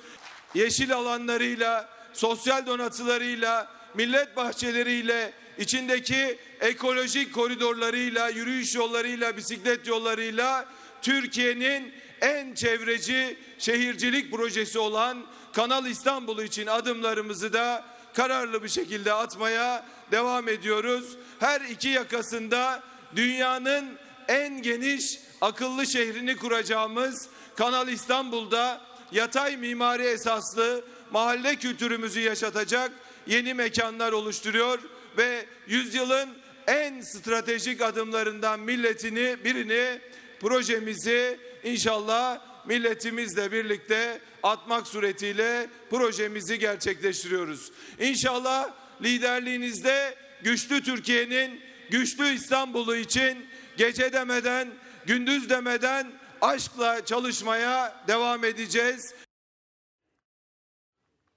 Mehmet Bey günaydınlar. Gaziantep'teki patlamadan haber göremedik demişsiniz. Biraz geç açmışsınız televizyonu. Aslında Çalar Saat hafta sonunun başlangıcında vermiş olduğumuz haberlerden bir tanesiydi bu. Bir son dakika gelişmesi olarak da aktardık. E, bu sabah 4.45'te Gaziantep'te Sani Konukolu Hastanesi'nde Covid yoğun bakım servisinde bir patlama meydana geldi. E, ve bu hastanede oksijen tüpü patladı. 19 hasta Covid servisinde yoğun bakım servisinde tedavi görüyordu ve bu 19 hastadan 11'i diğer hastanelere sevk edildi. Yaralı olarak kurtuldular buradaki patlamadan ve 8 kişi Gaziantep'teki oksijen tüpü patlaması sonrasında hayatını kaybetti. Bunun bilgisini bir kez daha vermiş olalım. Mehmet Bey hatırlattı. Belki televizyonunu yeni açmış olan izleyicilerimiz vardır. Belki de yine hani bu konuya dair yeni bir gelişme var mı diye merak edenler vardır. Bunu aktarmak istedik sizlere. Şimdi Gaziantep'ten sonra Yine pandemi gündemine geçeceğiz. Yani pandemi sürecinde okullarımız var, çocuklarımız okullara gidemiyor ve o okullarda kantinciler var. Kantinciler acaba bu süreci nasıl geçiriyorlar ya da bu esnafa destek paketi onları da kapsayan bir e, paket açıklandı ama ne kadar kurtaracak kantinci esnafını onların da sıkıntıları var hatırlatalım. Bizim talebimiz hiç kira alınmaması yönündeydi fakat bununla ilgili bir kanun değişikliği gerekiyordu e, kanun değişikliğine de gidilmedi. Gidilmediği için de e, kiracılardan böyle bir kira talep etti Milli Eğitim Bakanlığı. Okullar Mart'tan bu yana kapalı. Kantinlerde seyreltilmiş eğitimin başladığı dönemde kapılarını açtılar. 10 gün çalıştılar. Sonra yine kapanma kararı çıktı. Gelirsizliğin 11. ayına girerken esnaf paketinden destek bekledikleri sırada Milli Eğitim Bakanlığı'ndan yazı geldi. O 10 günlük dönemin kira bedeli istendi. Milli Eğitim Bakanlığı kantincilerle bu yazıyı paylaştı ve kira hesaplamasının nasıl yapılacağını işte bu formülle anlattı. Tıpkı bir matematik işlemi gibi çarpmalı bölmeli. Toplam öğrenci sayısı, okula devam edebilecek öğrenci sayısı, yüz yüze eğitim verilen gün sayısı gibi faktörler ele alınıyor. Epey karışık ama özü şu. İlkokul kantincileri 10 gün okulda kaldıkları süre için kira bedellerinin %20'sini, lise ve ortaokul kantincileri öğrencileri ise %5'i ya da %10'unu ödeyecek. Kantinlerin 10 günde bir gün bile kira ödeyecek durumu yok. Yani yaklaşık bir sene olacak okullar açıldığında. Zaten gelen öğrenciler de kantine uğramadı. İlkokul kantinlerini işleten %20 oran çok yüksek bir oran. İlkokul işleten bütün işletmeciler muhtemelen iş yerlerini kapatmak zorunda kalacaklar. Bakanlığın matematik formülü bu ama kantincinin hayat bilgisi başka. Sömestr tatiline kadar açmayacakları netleşti. Sonrası meçhul. Çektikleri kredinin ödemesini bile yapamazken umutları onlara nefes aldıracak bir destek. Cumhurbaşkanı müjde verdi ancak o müjdenin genelgesi henüz gelmedi. Bekliyoruz resmi gazetede yayınlanmasını, prosedürlerin ne şekilde olacağını. Yani şöyle hani bir musluk düşünün. Bir tek damla bile akmıyor. Hani damla aksa insanlar birazcık olsun nefes alacak ama e, damla bile akmıyor. Sayın Cumhurbaşkanı, gerçekten 9 aydır kahveci esnafı perperişan, evine ekmek parası götüremezken bu destek paketi bizim yaramızı sarmamıştır. Ankara Kahveciler Odası Başkanı da esnafa verilecek 1000 liralık hibe ve 750 liralık kira yardımının yeterli olmayacağını söyledi. 750 lira nakit para verseniz ne olur, vermeseniz ne olur? Bizim bir kiralarımız nereden bakarsanız 2 milyar, 3 milyar. Esnaf genelge için sabırsızlanırken Ankara Büyükşehir Belediyesi'nden kiracısı olan esnafa müjde geldi. Mansur Yavaş işletmelerden 6 ay kira alınmayacağını ve 2021'de de zam yapılmayacağını duyurdu. Hatice Hanım günaydın. Diyor ki lütfen söyler misiniz maske kullanmak enfeksiyon riskini arttırıyor. Maske dayatmasına hayır, aşıya hayır, HES koduna hayır, zorunlu dayatmalara hayır.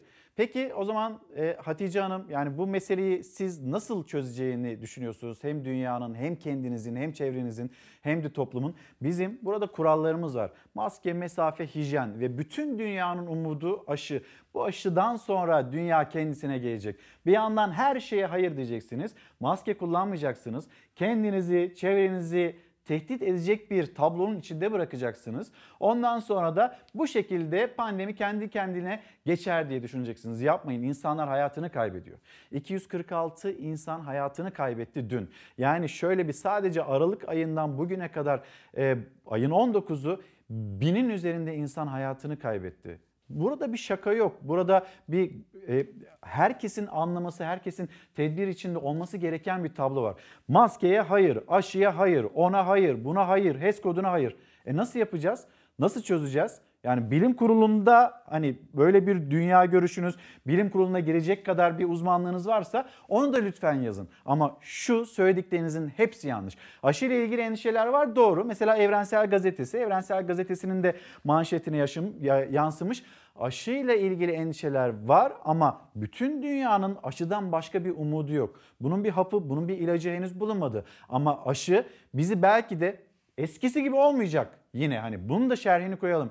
Eskisi gibi olmasa da bizi toparlayacak, bütün herkesin hayatını toparlayacak seviyeye getirecek olan aşı. Ona da hayır, buna da hayır, buna da hayır. Oldu hep beraber hastalanalım. İnsanlar, sevdiklerimiz hayatını kaybetmeye devam etsin.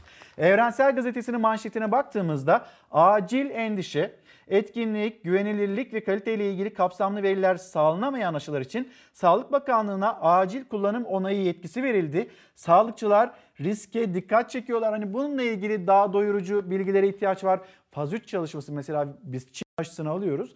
Bunun faz 3 çalışmalarında şeffaf bir şekilde vatandaşlarla paylaşırsanız önde gelen isimler Sağlık Bakanı öncelikle o yine o aşıyı yaptırdığında vatandaşlarda şüphe varsa bu şüphelerin de kırılması mümkün olacaktır diye düşünüyorum. Bunu hatırlatmış olduktan sonra gelelim Milliyet Gazetesi. Milliyet Gazetesi'nden iki haber okuyalım. Bir tanesi ekonomi bir tanesi de Yine bütün hafta boyunca mesele bu mu? Yani ne alaka? Size ne? dedirten bir haber. Kredide taksi sayısı azaldı. Bankacılık Düzenleme ve Denetleme Kurumu kredi vade sınırları ve kredi kartlarında taksitlendirme sürelerinde değişiklik yaptı. Kuyum ve elektronikte kart alışverişte taksi sayısı azalırken ta, e, taşıt kredilerinde vade sınırı 48 aydan 36 aya düşürüldü. Bu ekonomiyle ilgili olan haberdi. Gelelim tepkiler dinmiyor başlıklı habere. Üniversiteleri fuhuş evlerine benzettiği konuşması Türkiye'yi ayağa kaldıran Profesör Ebu, Bekir Sofuoğlu'na tepkiler dinmiyor. Türkiye'nin dört bir yanında akademi dünyası ve üniversite öğrencileri Sofuoğlu'nun sözlerine sert çıktı. Soruşturmayı yürüten savcılıkta programın kaydını istedi. Sofuoğlu ise üniversiteleri değil öğrenci evlerini kastettiğini belirtip ben özür dileyecek bir şey yapmadım diyerek sözlerini savundu. Size ne? Sizi ne ilgilendirir? İnsanların hayatı. Siz akademik olarak ben şuradayım, ben bunu yazdım, ben bu kadar atıf aldım. Bundan bahsediyor musunuz, bahsedemiyor musunuz? Bakın bizim ciddi bir eğitim meselemiz var. Bir kuşağın kaybedildiğinden söz ediliyor. Çocuklarımız evlerde, okullarına gidemiyor pandemi gerekçesiyle. Bununla ilgili bir şey yaptınız mı? Bunu biz nasıl yok ederiz diye bir düşünce içinde misiniz? Değilsiniz. Bambaşka yerlerde, bambaşka bir dünya görüşüyle anlamsız bir tartışmaya neden olunuyor. Size ne? Sizi ne ilgilendirir? İlgilenecekseniz mesela işte çocuklarımız var. Van, Gevaş'taki çocuklarımız var. Kış günü gidiyorlar. Orada barakalarda eğitim almaya çalışıyorlar. Bununla ilgilenin. Bununla ilgili bir şeyler yapın. tam sayılar kümesinin birer elemanı ise X ve Y'nin toplamı da tam sayılar kümesinin elemanı olur. Bu özelliğe toplama işleminin kapalılık özelliği denir. Köyümüze yaklaşık 2 kilometre olan bu dağ eteğinde derslerimizi görmeye geliyoruz buraya. Gördüğünüz gibi kendimize küçük bir barınak inşa edip gelip burada derslerimize girmeye çalışıyoruz. Okullar koronavirüs riski nedeniyle çocuklar bir arada olmasın, sıcak evlerinde uzaktan eğitime erişsinler diye kapatıldı. Van Gevaşlı çocuklarsa evlerinden çok uzağa gitmek zorunda. Soğukta, yağmur kış demeden çamurlu yollardan saatlerce yürüyerek kurdukları bu küçük barakaya ulaşıyorlar. Tıpkı aynı ilçede dağ tepe dolaşıp televizyonu çalıştırmaya çalışanların öyküsünün anlatıldığı Vizontele filminde olduğu gibi 50 yılda değişen bir şey olmadığının kanıtı aslında bu baraka.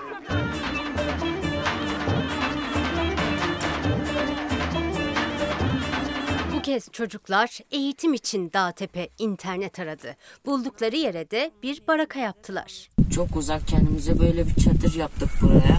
Malum kış da geliyor her gün gelemeyeceğiz. Üstü naylonla örtülü küçük bir baraka. İçinde bir tahta, tahtanın üstünde iki minder, önünde küçük bir soba. Kayalar Mahallesi çocuklarının yeni okulu burası. Köyde internet yok. Sadece o noktada çekiyor.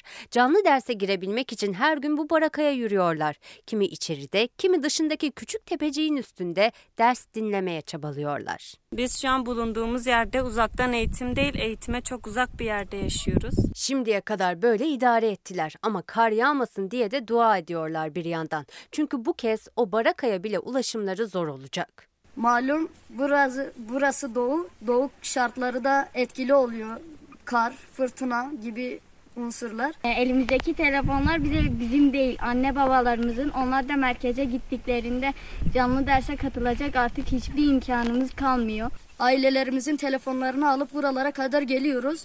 Çünkü başka e, teknolojik aletimiz yok. Bilgisayarları, tabletleri zaten yok. Telefonlar da anne babalarının. Onlar da evde değilse yardımlaşma giriyor devreye. Bir küçük ekrandan üç kişi dersi izleyip bir yandan da not almaya çalışıyorlar. İlkokuldan lise çağına kadar bir köyün çocukları yokluk ve zorluk içinde eğitimlerine devam ediyor. O baraka eğitimdeki eşitsizliğin de en net fotoğrafı aslında. İnternet çekmiyor. Şebeke bile bazen gidiyor. Hocalarımızla iletişime geçemiyoruz. Bizim de hayalimiz var. Bizim hayalimiz bu- şartlar altında nasıl gerçekleşecek? Nazlı Yere Basmaz'ın Benim Hikayem dizisinden çarpıcı, etkili bir haberdi. Efendim şimdi bir mola verelim, hızlı bir şekilde dönelim. Efendim bir kez daha günaydın. Çalar Saat hafta sonuna nokta koyma vakti geldi. Elimizden geldiğince sizden gelen mesajlara bakmaya çalıştık. Türkiye'nin, dünyanın gündemine birlikte bakmaya çalıştık. Ve yarın bir manikeder olmazsa saat- saatler 8.30'u gösterdiğinde bizler yine karşınızda olacağız. Kapatırken her zamanki gibi teşekkürümüz sizlere. Bizi izlediğiniz için çok teşekkür ederiz. Hoşçakalın, güzel, sağlıklı bir gün olsun.